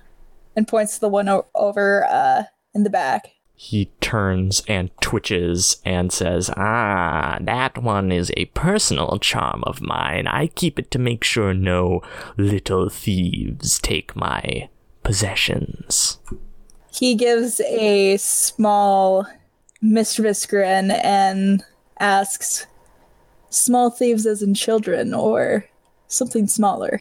Hmm, something smaller. And he squints at you and looks you up and down. One of his eyes is lazy and is looking in the wrong direction, but um he they they glint with some unknown intelligence and he says, "I think you know the ones. You look a little like them." He raises a brow and asks, "How much for it? Or is there any other charms you can give like it?" I could easily make a copy for the price of one finger. he has this shocked look on his face, and he's looking. I think he glances at the others. Oh, it doesn't have to be yours. And he smiles widely with crooked teeth. Uh, at that, at that though, like I start ushering Little Wolf out of the shop. Ooh, I, I, I want to see the other charms. No, what, what does that no. one do? That one protects against No. fire. What what does that one do? That one will keep you from drowning for 30 extra Nope. seconds. Nope, nope, nope.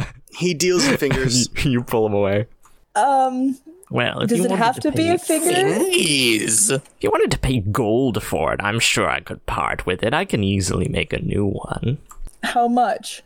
Hmm. He squints at you and then gives a thin smile and says, 15 gold pieces. Please. Okay. Um, I don't have fifteen gold. Dorian, you want to make a you want to make an intelligence check real quick? Sure, I will. Use my handy dandy shoebox as a. oh, I can test out my new dice. Hopefully, it's not gonna fuck me over. Kind of fucked me over, but we'll see. it didn't roll. It just landed. I straight intelligence. Yeah. It's a nine. Okay, yeah. You don't know this charm he's trying to sell you or this charm you're asking for appears to be one of a kind and he has to finger for it.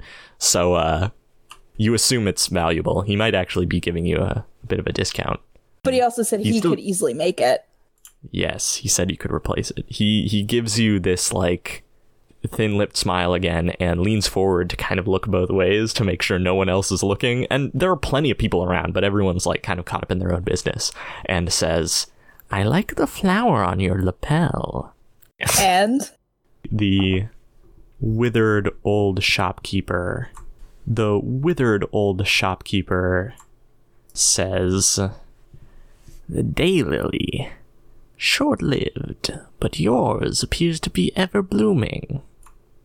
I assume you've made some interesting friends on your travels. Dorian has a poker face going on. Oh, you can tell me. What about the flower?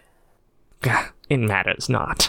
I was thinking of my little friends and how much they'd probably like to meet one such as you. But if you insist, I can part with this trinket for 15 gold pieces or some other payment. He whispers slowly to the shopkeeper. I don't know if Adele's still around, by the way, because I remember you mentioned did was Adele tagging along with Azazel? Is, is Adele chilling? You know what? Why not? I think he is. I think he came. So I was wondering if he's if he's going along with Azazel and Little Wolf, who have gone to, I assume, go look at actual clothes now Yeah. instead of weird trinkets. actually, he might go with them if they're gonna go look at clothes. Okay, cool. So it's it's just you and this weird shopkeeper. He still speaks slowly and says, You're friends with them. As much as one can be. You know I still have to protect myself. The ones that live here are especially precocious. Dangerous? As much as as much as anyone would be. This is not Mm. Continue. This is not an old place, you see. They are young. The ones here. They learn things by watching us, you know. Can I use a perception check? Uh, what are you looking for? I want to see if I can spot any indication of the little ones lurking. Yeah, roll it up. Or at least get a sense I'm being watched. This one, it was cocked. I have to reroll. Eh, it's not terrible. Uh, I rolled a 10.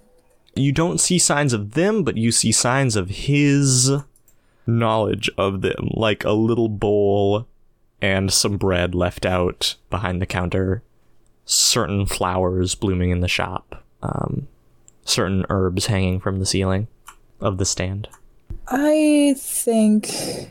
Well, let me just at least hear out the uh, alternative payment you were suggesting, and maybe I'll come back at a later day. Hmm, certainly.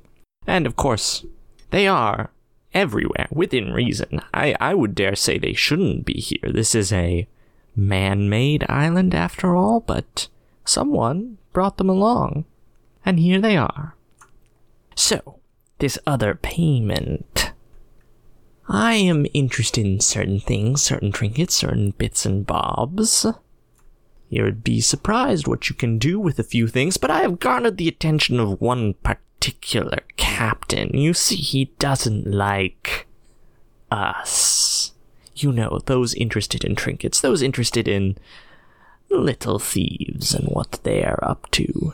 He thinks we're all demon scoundrels. He doesn't understand. He is also, unfortunately, a member of the council. They call him the Divine. He's a religious fanatic and has decided he doesn't like the existence of my shop and others like it upon independence. But that is what this marketplace is for a place where you can sell things you wouldn't any other way. I need to send a message to him, but I can't quite do it myself. You see, I'm stuck here at my shop. I can't leave. Think of what would happen. So if you would be so kind as to locate the divine or his first mate, or perhaps any member of his crew, and send a message. Something subtle, but something that shows exactly what people like us, who befriend the little folk, who know of their ways, exactly what people like us are capable of. I'll know when it happens. He'll stop bothering me with a quickness. I've seen it before. And if you do this, I will not only gladly give you this trinket, but more if you wish. I'll think about it. Um, seems like a reasonable deal. Uh, yeah. Let me let me sit on it. Should be easy. Maybe enough. even sounds easy enough.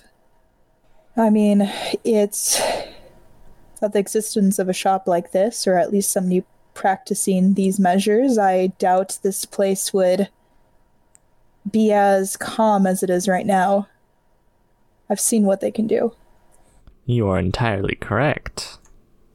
If it weren't for people like me, this little island, man made, that has seen such interesting little guests move in, would be an absolute chaos. Well, more chaotic than it already is, of course. And he smiles again with crooked teeth and says, I don't ask for anything too great, just a prank. Something that shows that he is being watched. You know what? I'll do it. I'll see what I can do. As a token of good faith, I'm sure you keep your promises, my friend. And he takes down the little, uh, the little talisman and hands it to you. He smiles wickedly and says, Just call me messenger. And then uh, gives a little salute and heads out towards the other shops around.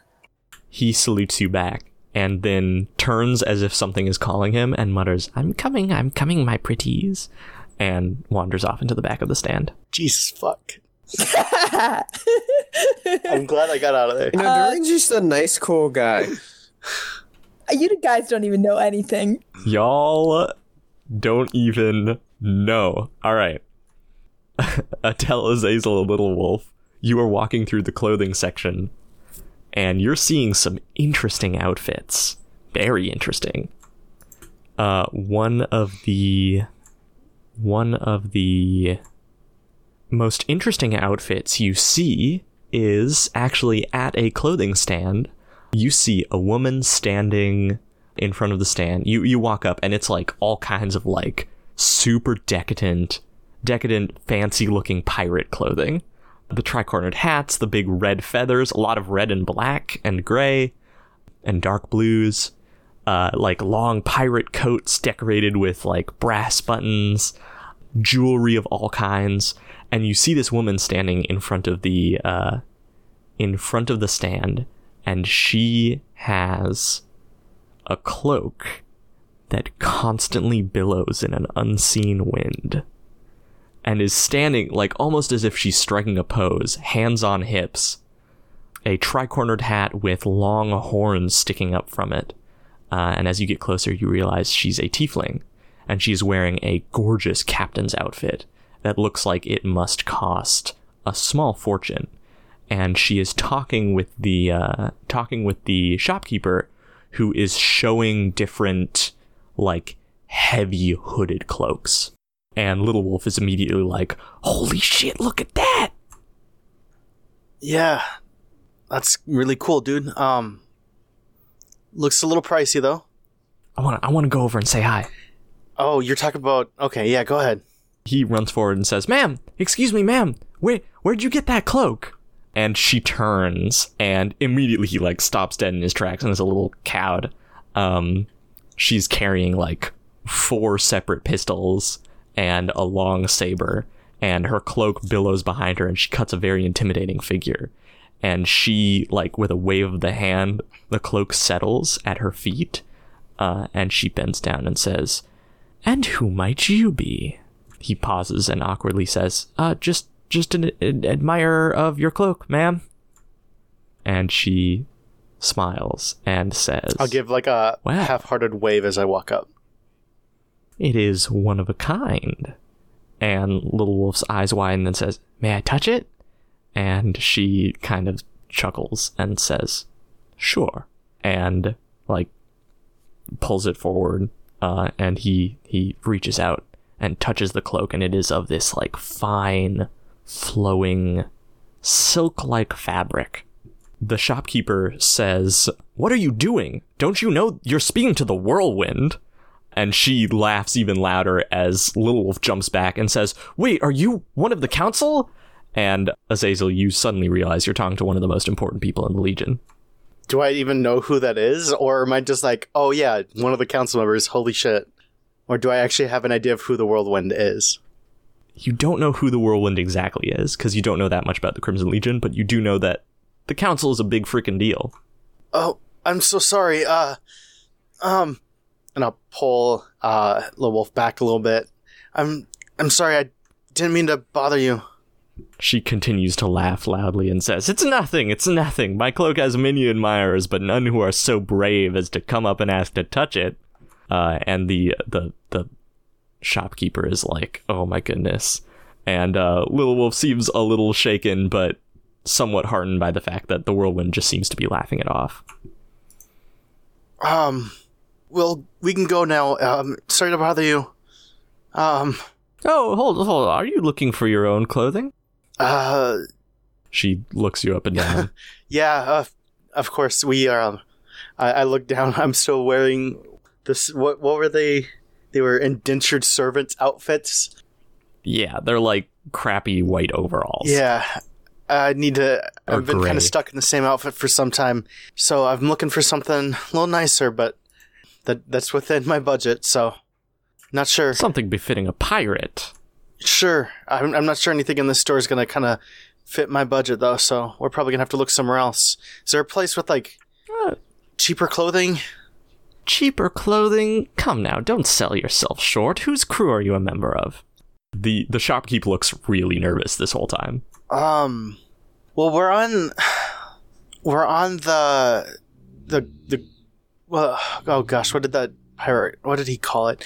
The, the the, I think it's called the CLS uh, Phoebe's Revenge. The whirlwind's Um, eyebrows raise, and she says, "The beast's vessel." Well, yes. Um, and I kind of I, like I'm already averting my gaze because I, I I'm fearful to make eye contact as always, um, especially in this situation. But uh, I kind of look down. He um, he's he he's it's no longer his vessel. He- well, it is. He's he's actually dead. Shortly after I joined his crew, um. Her smile immediately drops and says, "Oh dear, what happened?" And she glances down at Little Wolf, who's like kind of transitioned to hiding behind you a little, Azazel. we were infiltrating um, the manor of a governess. Um, uh, What island? I look over to my brother. I, I don't really remember her name. she or In Port Royal. Little Wolf says, I think she was called Sloane. I saw her name on all the wanted posters. The whirlwind makes a face and says in somewhat dramatic fashion, Sloane, I'll have her head for this.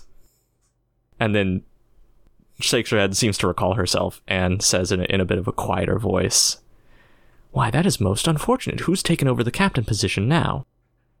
Who will sit on the council? His name's the Rambler. He's kind of a weird one, but he's uh he joined the crew around the same time I did. And the crew was kind of behind him, I guess. To be honest, I put my vote in for him, but only really cuz I wanted to take the room that he had, the private room that he had. She chuckles, and, And then I kind of like kind of look aghast at myself cuz I can't believe how much I just told her that she probably doesn't care about. yeah, she she chuckles like a, a, a deep chuckle and says, "Well, space is at a premium aboard a pirate vessel. If you're going to be carrying on his legacy, then you need to dress the part." And she looks up, and uh, Dorian, uh, you arrive. Hey, Oh, also Adele is here. I was excited. Oh yeah, Yeah. Adele's here. I was sitting here like, oh yeah, Adele's here too. I'm sorry, Adela's mesmerized by all of the pretty things right now. Adele. Could tell it to you straight.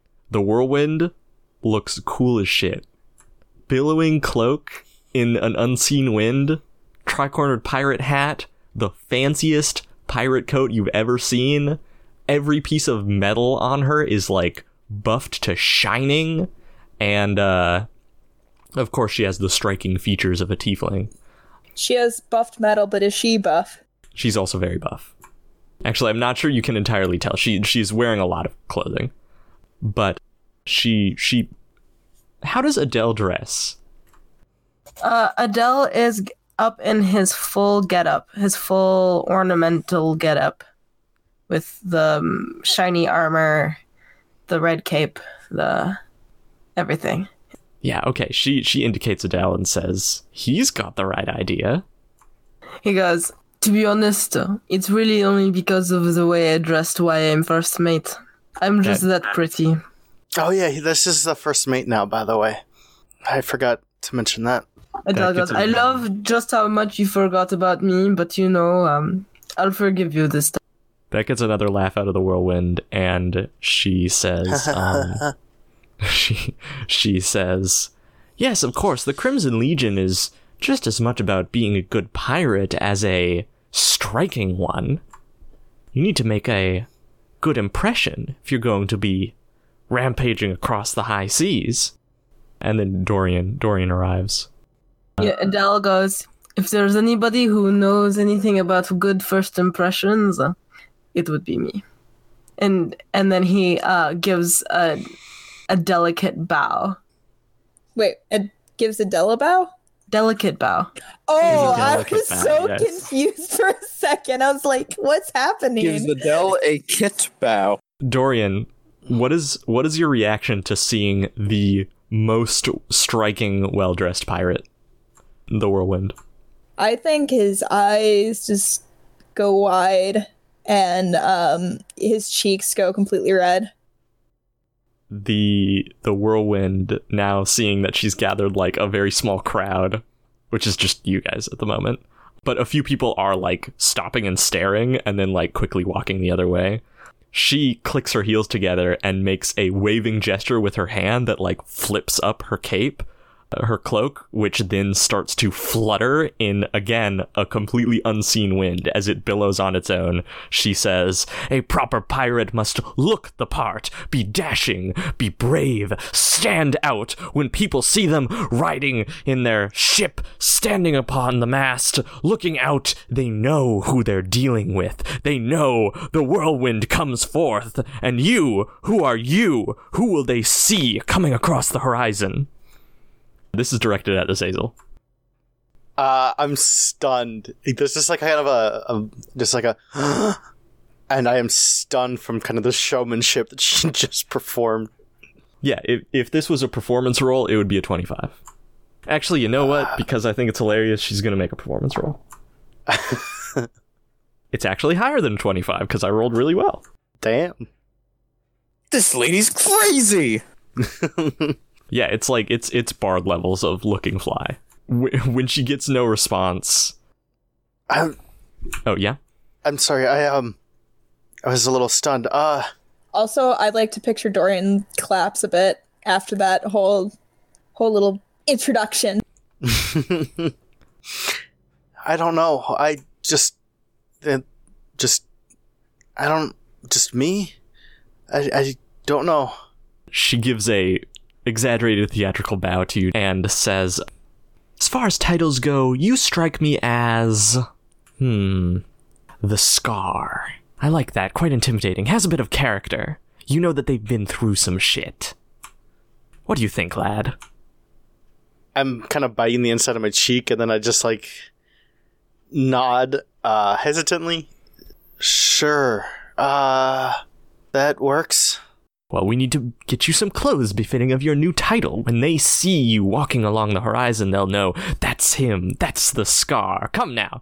And she pulls out a purse uh, that jingles quite heavy with gold and tosses it on the counter of the stand uh, of the clothing shop. The the store owner by this point has his head in his hands and looks like he is ready to either die of shame or fear or discomfort, secondhand embarrassment, something and he, but he immediately looks up when the clatter of coin hits the table.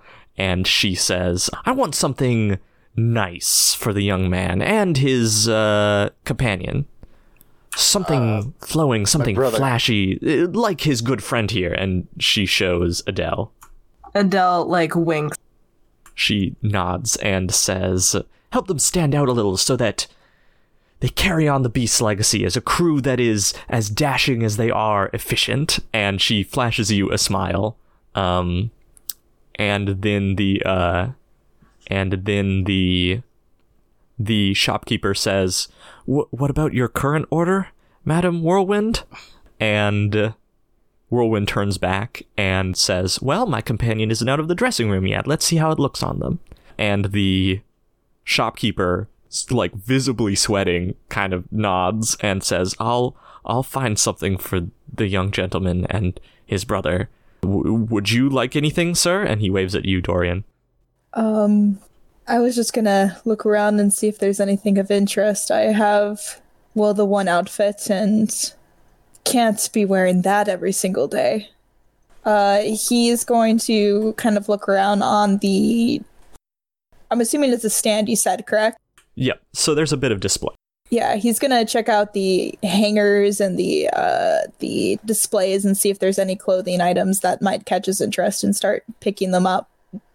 Yeah, some of the stuff seems like a bit too heavy or too fancy for your tastes, but some of the things are subtle and lighter and definitely appeal to Dorian. So you start just grabbing some grabbing some nice looking stuff. Yep, he does. While the shopkeeper is back, kind of rummaging through his stock and looking for some good outfits for Azazel and Little Wolf, you all hear the like slow creak of a door opening somewhere behind and to the left of the stand, and then a like weird clicking, chattering noise and the low thump of footsteps. Uh, the soundtrack suddenly starts to lean towards horror as violin strings start playing, and the whirlwind says, "Ah, they must be out of the dressing room." and around from the back of the stand uh, lurches a figure entirely cloaked in a heavy concealing garment with a hood low over their face and the inside of the hood mysteriously dark even though the room is well lit. The individual lurches forward and comes to a stop next to the whirlwind, who stands there looking striking with her flowing cloak, with with a bit of a smile on her face, but mostly a thoughtful look. Everyone else who sees this like cloaked, hunched, hunched figure immediately feels a sense of dread and confusion. Actually, I take that back. That's up to you. It's not a like supernatural, oh, this figure emanates dread and confusion, but like the way they move, how they're freakishly tall, and the kind of weird clicking and chittering noises they're making as they uh, as they walk forward are enough to inspire dread and confusion. And the whirlwind says, "Uh, this one looks like it fits. What do you think?" The figure turns to her, and you hear clicking and whistling noises and chattering. And she nods and says, Yes, I see how that hem could bother you. Hmm. Well, he brought out another one you could try. Uh, and she pulls another like heavy cloak that the shopkeeper had put on the front of his stand to show to her, uh, and kind of rolls it out, and it's it's very tall. Uh, and she shows it to the figure, and the figure turns and reaches out a hand out of its cloak to touch it, and touch the fabric. Um, and you see the hand that reaches out is covered in a thick glove, but it is oddly shaped and does not have enough fingers. So I think Dorian whispers lowly to Adele if Adele is nearby. Yeah. How's Is Adele the reacting? to that? whirlwind is the whirlwind friend with a massive insect? I'm stricken by fear and won't say anything because I'm scared that if I say the wrong thing, she'll kill me. So I just stand there in fear. whispers to Dorian, either a giant insect or um, we're all crazy. Like we all ate something this morning and we're just all hallucinating at the t- same time.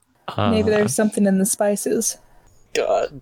the figure uh, pulls back their hand and jerks and lurches away a little and makes some more clicking and whistling noises. She, the whirlwind, hands this new heavy cloak to the uh, to the figure, who the whirlwind hands this new heavy cloak to the figure, who takes it, and then uh, at at the sound of their like clicking and whistling, she kind of cocks her head and says, "An insect." I guess that's what people always go for. Um, and shrugs and says, Oh, no. No, you don't have to take any offense. I will. And then another clicking noise. And she shakes her head and says, um, Don't worry. People just aren't used to seeing you around and about. We'll get your confidence back. And she, uh, kind of like playfully pats them and you see the cloak like billow or like move weirdly as if she just hit where nothing is. Just She to be clear, I move myself and my brother away from Dorian, or from, yeah, Dorian and Adele, and I'm like, I'm just gonna. We're not with them. That's not. They're not with us. Meanwhile, as the Dorian is like selecting a pair of suspenders, he says, Oh, no, no, it's not meant to take offense. I find most insects quite beautiful. Uh the figure turns towards you. Oh, sorry, what was that, Tori? Oh, Adele just goes, "That was a weird sketch," like like a come like a catch yourself kind of thing. Dorian shrugs. the figure turns towards you and makes a clicking and whistling sound and the the whirlwind says no he's not going to want to give you his hair now go back and change I want to do a perception check on this thing, or at least some indication of sure okay, because that that's a little interesting of a comment. I rolled, I believe in a yep, twelve. a 12 i think is good enough to know that much like the whirlwind's billowing cloak this concealing garb that this mysterious figure is wearing is not normal I, I can't tell you what they look like underneath because it appears to be designed especially to conceal that the hood is ever dark as if constantly cast in shadow that is too dark to see through even though it looks like the figure can see just fine and that's all I can really tell you with a with perception check. I think he sounds good. I think he just raises a brow at that, but keeps to himself as he continues to select clothing. Okay. Uh, the mysterious figure uh, lurches back to the changing room and slinks away. And the shopkeeper comes back with a big, like, with a bunch of selections of outfits for Azazel, Little Wolf, and Dorian to all try out. What? I think okay, wait, no. I think when she Oh, so the this clothes, is- he verbally says, So this "What?" is the scene in which uh, we do the whole "I step out in an outfit." As- That's Azazel dressing up, and then the lady going, mm, "No." The whirlwind says, Come, try some of these on. I assure you they're splendid, the finest the Crimson Legion has to offer. You need to look like a pirate if you're going to be a pirate, isn't that right? I think he's talking to Dorian because Dorian said he wasn't going to. What? I never said. Didn't you say something like, "Oh no, no," or something like that? I said No, what? she's. Oh. In confusion. Oh. Okay. Uh, yeah. Can Adele be our judge? And she, she turns to Adele and says, You will help me judge. Is there only one dressing room? Oh, there are three. Oh, perfect. Oh wait, three. There's there's three of us trying clothes on. Your friend's still going. Don't worry, my friend will be out in a minute. Okay, And I'll let we cut to my brother go first. we cut to a montage of you guys trying out different weird piratey outfits. And the whirlwind and Adele looking and either shaking their head no or like giving a thumbs up. I gotta ask, how extravagant are these clothes? Like, what kind of clothing did she choose for Dorian? Some of them are incredibly extravagant, like way too over the top, and some are more subtle.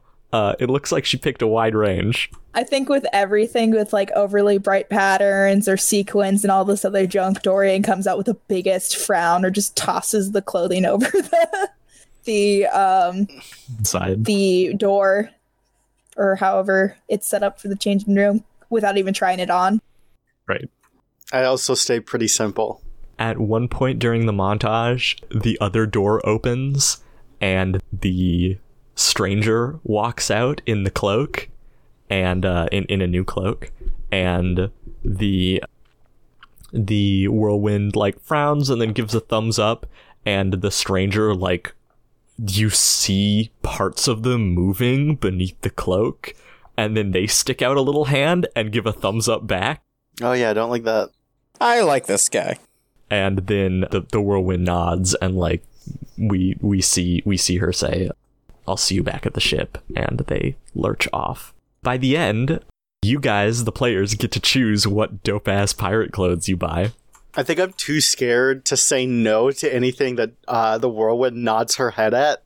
So I just wind up in whatever she nods her head at. um well of course adele adele gets a choice too so That is very true. Maybe I should just let Tori design an Azazel's clothes. Would you really like me to? Because I can. I found something that reminds me of Adele. Sure, he says very hesitantly. All right, hold on. Let me think. I'm thinking for Azazel. He. Oh, I'm I'm gonna need a second. I'm gonna need a real second. so, whoever, I guess, pick out um, uh, uh, Little Wolf's costume or outfit. I think Little Wolf tries to go really extravagant because that seems to be the personality that Joe's given him, I mean, and I, I, and I like try to dissuade him. Little Wolf like wants the cool adventure side of things. He he's gotten a little more grim as unfortunate things have happened to him, but he still, you know, he still wants that like crazy cool swashbuckling sense that he's gotten from hanging around the crew basically and hearing their their sea stories and the like. So he he definitely goes for something fancy like a lot of red accents and highlights and like a a, a little like uh, red bandana like tied around his arm and um like a like a lovely black coat, his own hat, all sorts of stuff.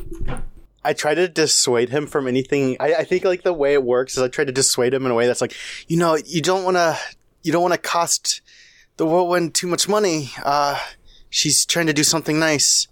The whirlwind's like, "Ah, money's no object. That's a that's a wonderful idea, lad." I was I kind totally of there slink for back because I will not argue with her. Man, I can't wait for Little Wolf to be the best Oh dressed out of all of us. Guys, look at this. The little kid in this picture. Oh my god. Amazing. it's so good. Where did you send it? I've been sending uh, pirate outfits in Discord. Yeah. Okay. So, uh, uh, that's that's one of the outfits Little Wolf settles on. You should probably describe it for the the Uh, listeners. Yeah, so it's a tricorn hat, uh, a um, a small red scarf or cravat, or no, do they call those cravats? The scarf type things that you tie around your neck, uh, but aren't big like scarves. Uh, and a like striped blue and white striped shirt, uh, horizontal stripes. You know, the sailor, the sailor shirt, and then loose fitting pants, and like a saddlebag accessory uh, but he also picks an outfit that's just that just shouts extravagance and opulence and badassery and uh, the the whirlwind happily pays for all of it to the shock horror dismay concern of the shopkeeper and me. and azazel so azazel and dorian you may you may describe other outfits you buy now or at a later date I was gonna say I have Azazel's. oh yeah okay what, Oh, I gotta see Azazel's? this. Adele has picked Azazel's, and it looks kind of like this. You know those that like male Victorian. No. I'm so excited. Looks kind of Oh my god! Did you post a picture? Hold on, I gotta look at it now. It's a it's a red Oh. velvet tailcoat, For a pirate? yes, a top hat, yes. frill. Oh my god. Eh, So the thing is, is a uh, Azazel might start with like a complaint, but if he's like, if the if the her, her whirlwind says anything, he shuts up. I I think if- if I may, Adele, I think you and the whirlwind have some fun with it because you realize he'll go with anything you say. The the whirlwind's like, I think we should go fancier. What do you say to velvet? Uh, sure. perfect.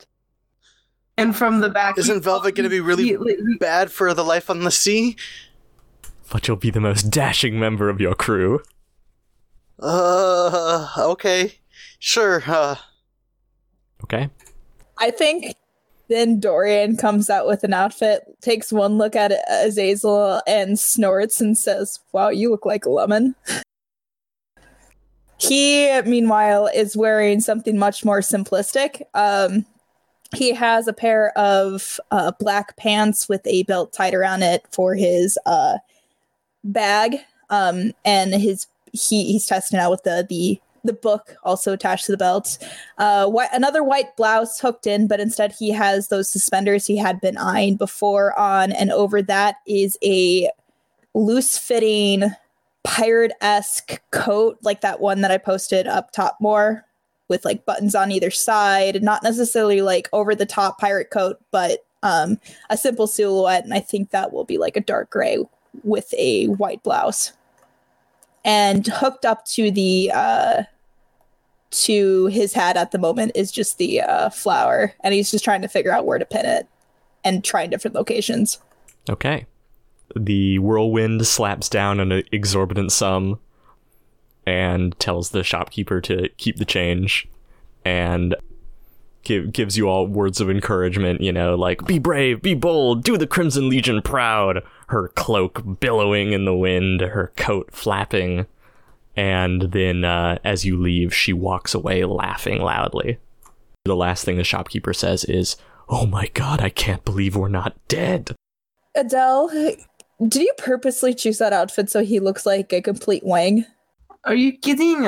I wanted more competition on the boat. And you figured that outfit would make it a competition. Trust me. When the other, when the rest of the crew will see him, they'll be like, "Oh crap, we're going to need to up our game." Then we'll be the fanciest. Sorry, I can't say this without like a straight face. the, can you imagine not only being the mo- most powerful pirates on this on the ocean, but also like the greatest looking? People would be afraid of us from so far away. They wouldn't even come near us. They could smell our cologne. I am personally of the opinion that good looking doesn't necessarily have to mean high detail. I completely disagree, and therefore I am not listening. And he walks away.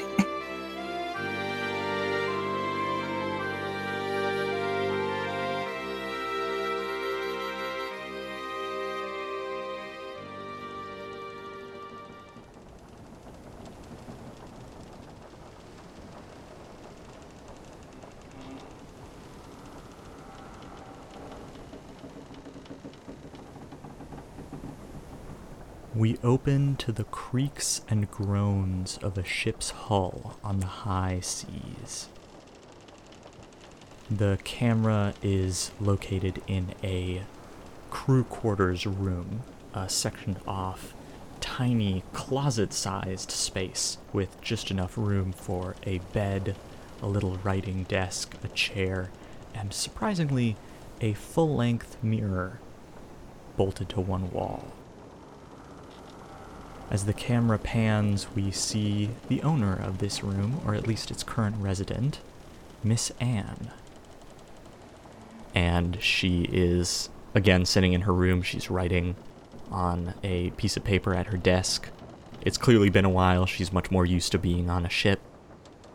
We see the camera pan around her, and her reflection is watching her and then it fast forward again and it says uh, seven days later. And the ship is in a storm. Uh, and she's sitting on her bed with her rifle. And we hear a shout outside of someone shouting pirates on deck! Pirates on deck! And a gunshot rings through the silence or rings through the pattering of the rain. And miss anne stands up startled and rushes out the door. She gets out onto the main deck to see the rain is coming down and the crew are scrambling about the ship as pirates jump on from the rigging of a neighboring vessel and set upon the crew. The warden pushes out from the cabins beside her and says, Miss Anne, get back inside where it's safe, and draws his sword and charges out. And she says, What are you talking? And she raises her rifle takes a deep breath and pulls the trigger, and we see in the distance a spray of blood and one of the pirates fall to the ground. She then adjusts her aim at a pirate climbing up the rigging toward the lookout, fires again. We see a piece of rigging snap and the pirate like start falling, hanging onto the ropes. Uh, she mutters a curse, pops open the barrel and begins to reload when the camera pans around and another pirate leaps at her, uh, brandishing a knife. And they, together, they grapple for a moment, her trying to keep the blade from him, or from her throat. And the priest walks out, sees what's going on, curses, uh, looks left and right, and then pulls from beneath his cloak a small vial of black flickering liquid, dumps it out onto the rain swept ground, and mutters, Go, stop him! We cut back to Anne, who is grappling with this guy, and the knife is close to reaching her neck, and then the man gasps, and a black goo slaps onto his neck and creeps around and starts creeping up into his mouth and he screams before Anne wrests the knife from him and plunges it into his chest, pushes him off her. She stands up, panting, and sees the priest and says, What are you doing out here? And he says, I came to help in the fight. And she says, No, get back inside where it's safe. And then she lifts her weapon, reloads it, and charges back out into the fray. We cut to the next day, and Anne is sitting uh, in the captain's or in the uh, crew quarters trying to clear a jam in her rifle.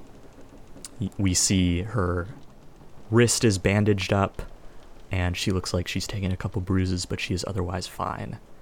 And we see the priest stagger in and he looks like he has a broken arm. And he stumbles and sits down, and Miss Anne looks up and says, Oh, you bandaged that improperly. Let me take care of it. And walks up to go help him. And he says, No, I, I don't need the help. I have it fine. And she says, No, no, no. it- It's not correct. Let, let me help you. And, like, gets over and starts trying to bandage it up a different way. And he kind of pulls away and says, No, don't, don't touch me. Uh, and she looks exasperated and says, Do you want help or not?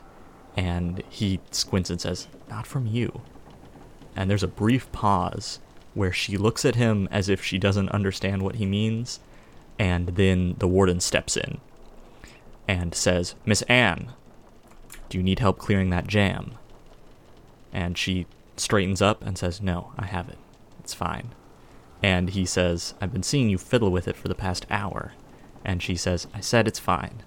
And walks back, sits back down with her rifle, uh, and the warden points to the priest and says that bandage is incorrect and he says i know the warden slowly sits down and calmly says you fought well out there miss anne where did you learn that and she shrugs um, and he asks where did you say you're from a small village south of landfall He sighs and says, What is really bringing you up here? I know you're driven on some sort of mission. No one who isn't driven like that would have walked out into the fray the way you did. She looks up and says, I'm looking for my son. He's ill, and if I don't get to him soon and bring him back home, I'm afraid he'll die. The warden looks at the priest, and the priest raises his eyebrows. And she says, The worst thing is he doesn't know it. He thinks. He thinks he's fine. He's convinced he can take care of it on his own, and. He fled to the frontier for some godforsaken reason, and I. I need to bring him back before he's too weak and and something happens. The warden sighs and nods and says, I've seen a few people in your position, Anne. If there's any help I can provide, I would be happy to. And she sighs and says, Yeah, well, sometimes I. I don't know if it can be helped. The priest says, You have the blessings of the Maker on your side, I'm sure. They would never let a woman see her son die before them. And she shakes her head and says, Happens all the time. And they sit in a somber silence and we fast forward seven more days. We're back with Miss Anne in her room. Her wrist has healed. She no longer has the bruises. Her rifle is sitting in a corner, and she's writing again. And she hears a tapping as if on glass. And she turns to look. Her reflection in the mirror is tapping on the glass. The reflection in the mirror whispers in her voice, Anne, Anne, listen to me. She freezes and stares wide eyed. Anne, your son is dying. Anne's heart beats rapidly and she slowly reaches for her rifle. And the reflection says, Listen to me. You can still save him. I can still save him.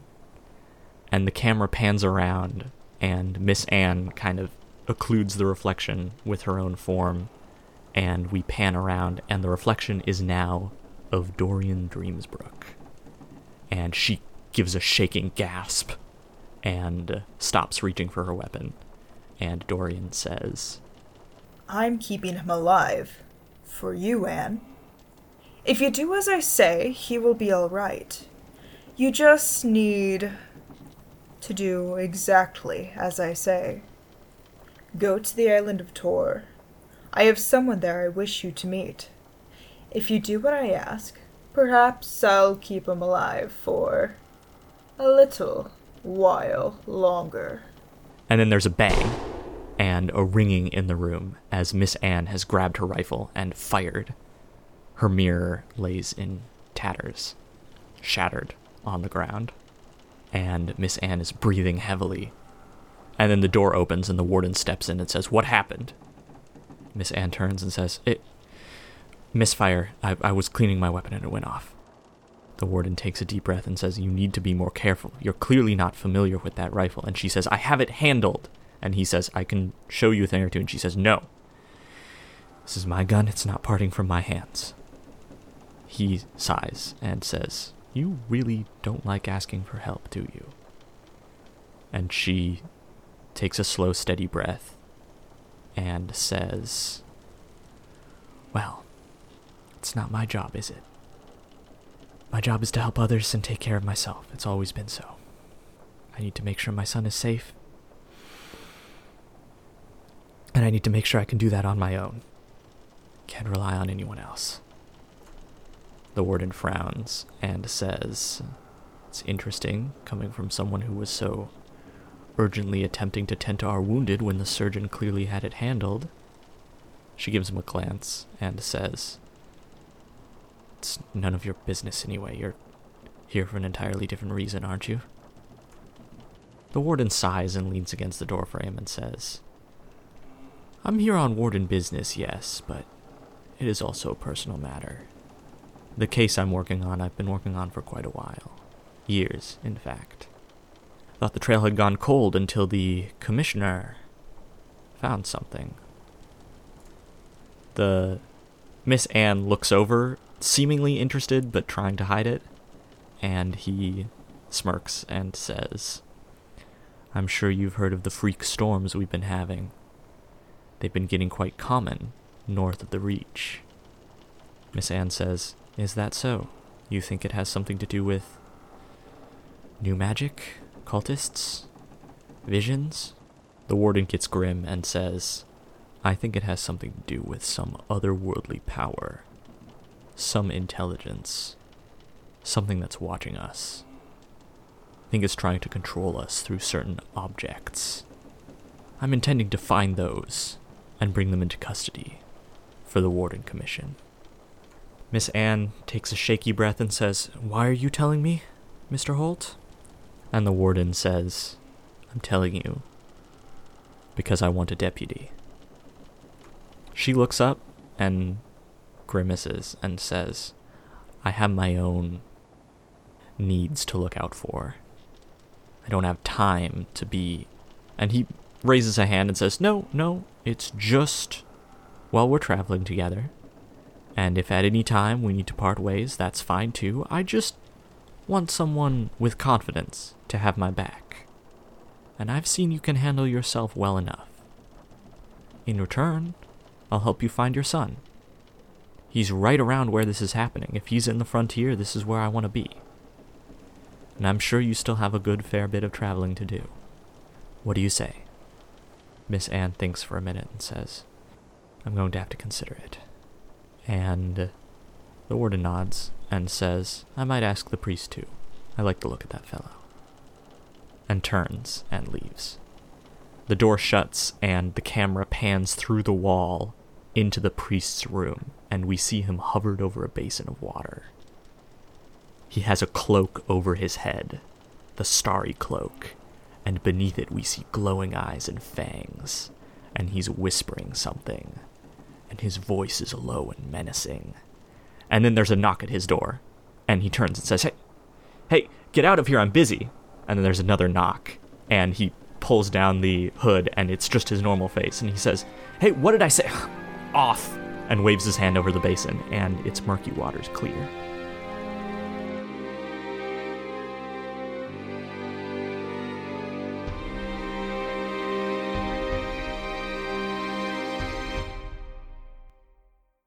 I think it's really beautiful to see two very pretty, uh, like stereotypically masculine characters confide in each other when they have nightmares.